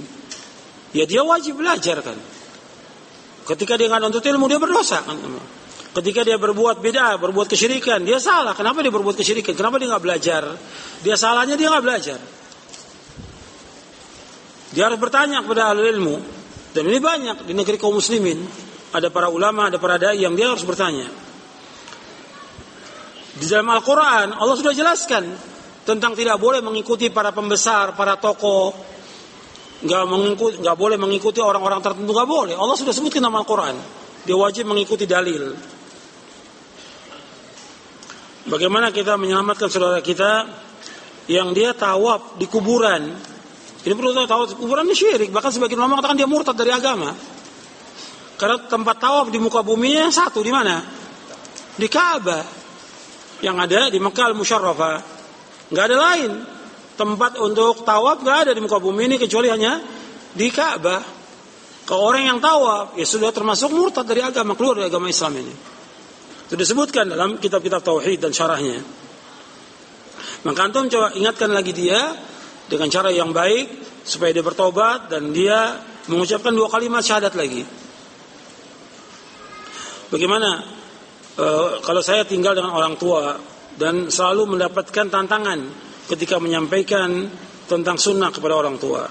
Ya kalau antum sudah berkeluarga, ya mesti pindah. Jangan tinggal bersama orang tua. Kalau antum sudah berkeluarga, sudah punya istri, punya anak, sudah punya istri aja harus pindah. Jangan hidup bersama orang tua. Antum harus mandiri. Dan dengan itu antum bisa bebas dalam melaksanakan sunnah-sunnah Nabi shallallahu alaihi wasallam. Tetap kita wajib berbuat baik kepada orang tua, wajib berbuat baik kepada orang tua. Tapi harus kita tinggal sendiri, punya rumah sendiri. Paling tidak kita kontrak. Jangan bergabung dengan orang tua. Apakah orang yang berjenggot dan berhijab itu dikatakan salafi? Ya enggak juga. Ya, banyak ahlul bidah juga berjenggot pakai hijab, ahlul bidah. Dilihat dari akidah, dari manhajnya. Bagaimana akidahnya? Banyak kalau kita lihat firqah-firqah yang sesat juga berjenggot, istrinya juga pakai cadar. Enggak enggak disebutkan salafi. Jadi penyebutan salafi itu kepada orang yang akidahnya, akidahnya benar, manhajnya benar itu. Itu yang pertama itu dulu. Jadi kadang-kadang salah orang dalam menilai itu. Dianggap kalau dia sudah berjenggot, tidak cingkrang, istrinya pakai cadar, itu salafi. Ini juga salah. Sehingga kadang-kadang dengan cukup dengan jenggot dan tidak tidak isbal, bagi dia udah cukup. Jadi nggak perlu ngaji lagi udah. Udah salafi, udah dijamin dengan sorga seolah-olah demikian. Gitu. Makanya banyak kita lihat orang-orang ya yang dia berjenggot nggak pernah ngaji. Gitu. Kepengennya ngatur dakwah, kepengen jadi panitia, kepengen jadi I O atau yang lainnya gitu. Tapi enggak pernah ngaji gitu. Jadi modalnya apa? Cuma apa? Jenggot dikit di sini. Sama tidak tidak isbal. Enggak cukup. Dilihat dari akidahnya dulu, manhajnya benar atau tidak, dan dia wajib untuk ilmu, enggak boleh berhenti sampai kapan untuk ilmu? Sampai mati. Kalau sekarang ini kalau kita lihat, kalau udah jadi panitia pengajian, wah udah, seolah udah khatam di ilmunya. Padahal enggak, enggak bisa apa-apa. Baca Quran juga sebagian enggak bisa kok. Yang panitia-panitia itu. Tauhidnya enggak paham, tentang rukun tauhid ditanya enggak tahu. Belum tahu Ustaz.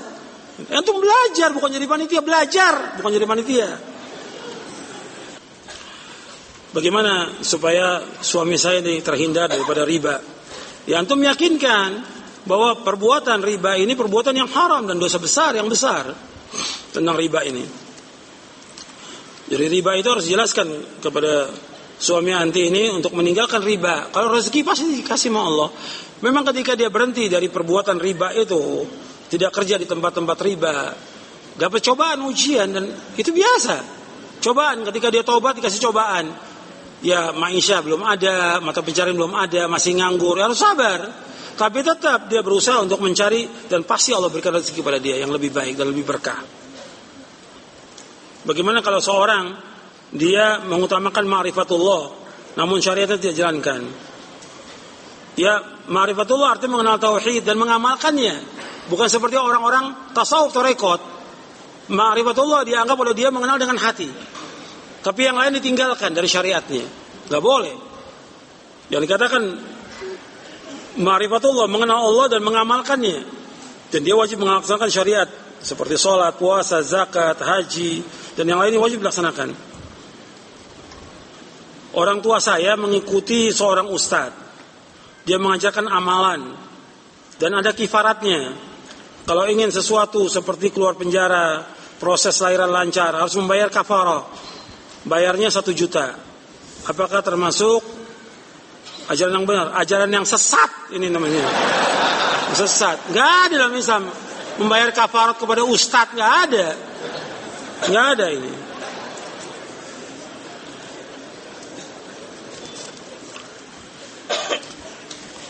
Jadi sekarang banyak orang ya berbuat pelanggaran supaya diterima taubatnya, bayar kepada ustadznya, bayar satu juta, dua juta. Ini nggak benar ya.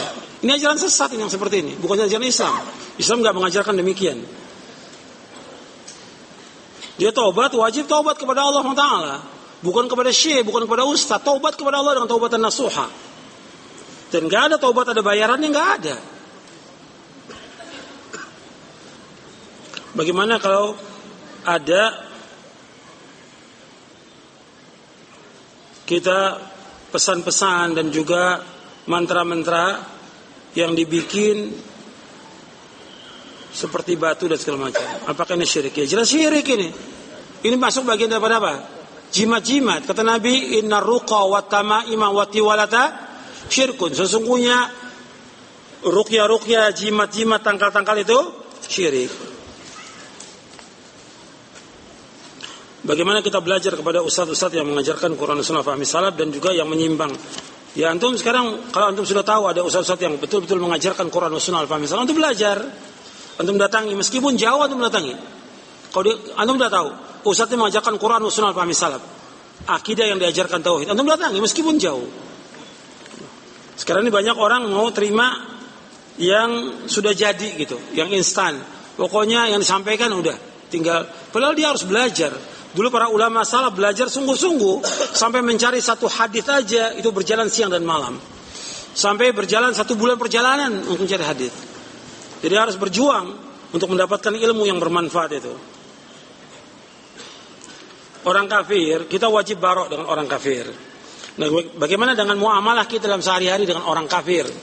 Diatur dalam Islam. Diatur dalam Islam. Muamalah dengan mereka boleh, kayak jual beli, dagang, pinjam meminjam, gadai menggadai boleh. Nabi juga pernah tergadai baju besinya dengan orang Yahudi, boleh. Tapi kita mencintai mereka, menjadikan mereka sebagai sahabat, nggak boleh dalam Islam. Kan kata Nabi shallallahu alaihi wasallam, la tusahib illa mu'minan walayakul ta'amaka illa taqiyun. Jangan kalian bergaul melainkan kepada orang yang beriman saja. Dan jangan makan-makan kalian makan orang-orang yang bertakwa kepada Allah. Jadi kita nggak boleh menjadikan orang kafir itu sebagai teman dekat kita, sahabat karib kita, nggak boleh. Banyak di dalam ayat Quran berapa ayat menjelaskan tentang itu. Nggak boleh kita. Dan mencintai mereka nggak boleh. Tapi muamalah dengan mereka dalam artinya jual beli boleh. Dalam Islam boleh.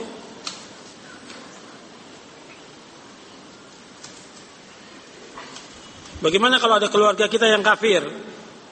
Ya kita dakwakan supaya dia masuk ke dalam agama Islam. Masuk sebagaimana sahabat-sahabat ketika mereka masuk Islam, mereka mendakwakan keluarganya. Seperti uh, ada seorang sahabat yaitu Tamim Ad-Dari. Tadinya orang Kristen dia, Nasrani. Kalau masuk Islam, kalau setelah masuk Islam dia mendakwakan kepada keluarganya. Di antara keluarganya ada yang masuk Islam, di antara keluarganya tetap dalam Kristen. Kata dia, aku melihat keluarga saya, famili saya yang masuk Islam bahagia hidupnya. Dan saya lihat orang-orang yang menolak dakwah saya yang tetap Kristen hidupnya sengsara. Makanya ingat bahwa orang Islam itu hidupnya bahagia dia. Kalau ada yang cobaan ujian wajar sebagai manusia, tapi dia orang yang bahagia. Orang Islam itu orang yang bahagia. Sebab Nabi bersabda shallallahu alaihi wasallam, qad aflaha man aslama wa ruziqa kafafan wa qana'a Allah bima ata. Kata Nabi, qad aflaha, sungguh bahagia, sungguh sukses, sungguh beruntung. Siapa? Orang Islam. Diberikan rezeki cukup dan diberikan oleh Allah qanaah dengan apa yang Allah berikan. Diberikan puas dengan rezeki yang Allah berikan. Hadis ini sahih. Riwayat Muslim. Allah Nabi menyebutkan bahwa orang Islam itu bahagia, sukses.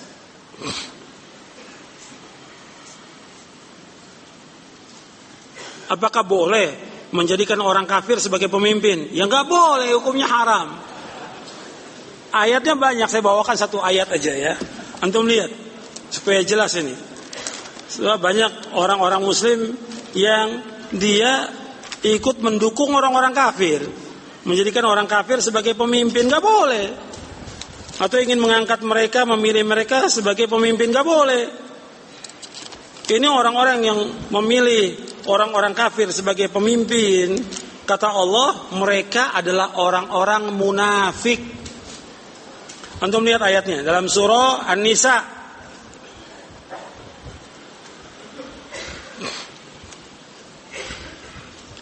ayat seratus tiga puluh delapan sampai ayat seratus empat puluh. Antum lihat, yang bawa mushaf Al-Quran dilihat. Ini ketika kita berbicara tentang tidak boleh menjadikan orang kafir sebagai pemimpin, ini masuk dalam konsekuensi apa? Tauhid. Konsekuensi apa? La ilaha illallah. Konsekuensi dari ayat ani'budullah wajtanibut taghut, masuk dalamnya. Allah berfirman dalam surah An-Nisa ayat seratus tiga puluh delapan sampai seratus empat puluh. Basyiril munafiqina bi anna lahum 'adzaban alima alladziina yattakhidhuuna al-kaafiriina awliyaa'a min duunil mu'miniin ayabtaghuuna 'indahumul 'izzah فإن العزة لله جميعا وقد نزل عليكم في الكتاب أن إذا سمعتم آيات الله يكفر بها ويستهزأ بها فلا تقعدوا معهم حتى يخوضوا في حديث غيره إنكم إذا مثلهم إن الله جامع المنافقين والكافرين في جهنم جميعا. Kabar, berikan kabar gembira kepada orang-orang munafik bahwa bagi mereka azab yang pedih. Siapa orang-orang munafik ini? Yaitu orang-orang munafik yang menjadikan orang-orang kafir sebagai pemimpin. Ini orang-orang munafik yang menjadikan orang kafir sebagai pemimpin selain dari kaum mukminin. Apakah mereka akan mencari kemuliaan di sisi mereka? Sesungguhnya kemuliaan itu hanya bagi Allah semuanya, kemuliaan itu. Dan sungguh Allah telah menurunkan kepada kalian dalam Al-Quran, apabila kalian mendengar ayat-ayat Allah diingkari atau dia ejek atau diperolok ayat-ayat Allah, maka jangan duduk bersama mereka sampai mereka berpindah kepada pembicaraan yang lain. Sesungguhnya kalau kalian tetap duduk bersama mereka, maka kalian sama dengan mereka. Sama dengan siapa? Orang-orang kafir. Sesungguhnya Allah mengumpulkan orang-orang munafik dan orang-orang kafir di neraka jahanam semuanya. Ini ancaman dari Allah. Gak boleh menjadikan orang kafir sebagai pemimpin, gak boleh. Apakah dia sebagai wali kota, bupati, gubernur? Nggak boleh. Jelas? Kemudian yang kedua, apakah sistem demokrasi dan pemilu dari Islam? Bukan, bukan dari Islam. Beda. Kalau Islam, Islam itu sistem apa? Syuro. Orang yang berilmu, orang yang bertakwa memilih orang-orang tertentu. Tapi kalau sistem demokrasi, kalau antum lihat secara akal aja, apalagi secara syariat, nggak benar. Kan demokrasi dari demokratos, artinya suara rakyat, suara Tuhan. Benar nggak itu? Nggak benar. Baik secara akal maupun syar'i. Jadi keputusan rakyat itu dianggap oleh mereka keputusan Tuhan. Hukum rakyat berarti hukum Tuhan. Nggak benar. Kalau mereka yang banyak ini memutuskan, umpamanya Homer halal, diketok halal, benar gak itu? Atau riba itu halal, jadi halal. Bagaimana suara terbanyak? Dan juga dalam sistem demokrasi pemilu, sama semua suara, benar apa enggak? Orang kafir dengan orang mukmin sama gak suaranya? Sama. Orang yang jahat, fajir, sama dengan orang yang soleh? Enggak sama. Dalam Islam mesti enggak sama, tapi ini sama dalam demokrasi, dalam pemilu. Orang yang laki-laki perempuan sama. Padahal warisan aja beda. Allah mengatakan warisan zakarukal unsa. Dan masih banyak lagi. Secara umum yang ada rakyat ini pintar atau bodoh? Bodoh. Yang banyak ini manusia ini taat atau fasik? Allah mengatakan wa inna katsiran minan nasi la fasiqun. Sesungguhnya kebanyakan manusia fasik kepada Allah. Sekarang yang terbanyak yang fasik. Kalau pakai sistem demokrasi, yang menang yang mana? Yang banyak yang fasik. Rusak agama ini, rusak. Maka yang ada yang benar sistem syuro dalam Islam. Hanya orang-orang yang berilmu aja. Makanya ketika Umar bin Khattab radhiyallahu meninggal dunia, dia wasiat untuk enam orang.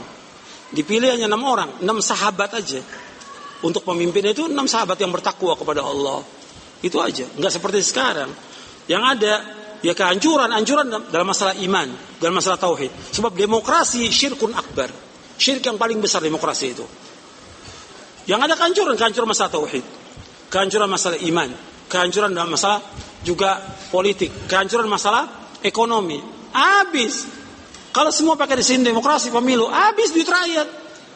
Buat pilkada terus berapa miliar, berapa triliun yang habis. Tapi kalau sistem syuro nggak mengeluarkan biaya, betul tidak?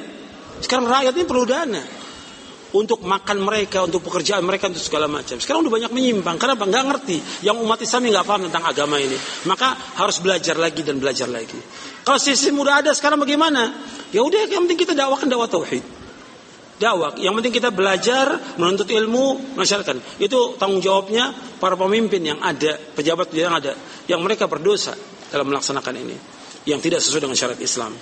Ya, saya pikir cukup sampai ini kajian kita, karena sebentar lagi masuk waktu zuhur dan kita persiapan untuk salat zuhur. Mudah-mudahan yang kita kaji bermanfaat, dan tolong antum baca bukunya, buku kitab tauhid ini antum baca, tamatkan. Tadi saya sebutkan berapa kali tamatkannya? Lima kali. Antum ingat tuh, lima kali. Sehingga mudah-mudahan antum bisa paham. Dan setelah itu juga, kalau antum nggak paham tanya kepada ustadznya, ustadznya yang sudah belajar tauhid. Jangan tanya ustadz yang gak belajar tauhid. Yang ustadznya udah baca sepuluh kali. Kalau antum baca lima kali, ustadznya mesti berapa kali bacanya? sepuluh kali dia.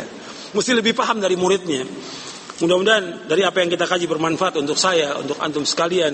Mudah-mudahan kajian ini diberikan keberkahan oleh Allah subhanahu wa taala, diberikan rahmat, dan mudah-mudahan kita mendapatkan hidayah taufik, diberikan oleh Allah subhanahu wa taala hidayah di atas jalan yang lurus, di atas siratal mustaqim, diberikan oleh Allah petunjuk di atas Quran wa sunnah ala fahmi salaf, dan mudah-mudahan Allah memberikan istiqamah dan thabat di atas Islam dan sunnah sampai kita diwafatkan oleh Allah subhanahu wa taala. Wa sallallahu nabiyana Muhammadin sallallahu alaihi wasallam. Subhanakallahumma bihamdik, asyhadu an la ilaha illa anta, astaghfiruka wa atubu ilaik. Assalamualaikum warahmatullahi wabarakatuh.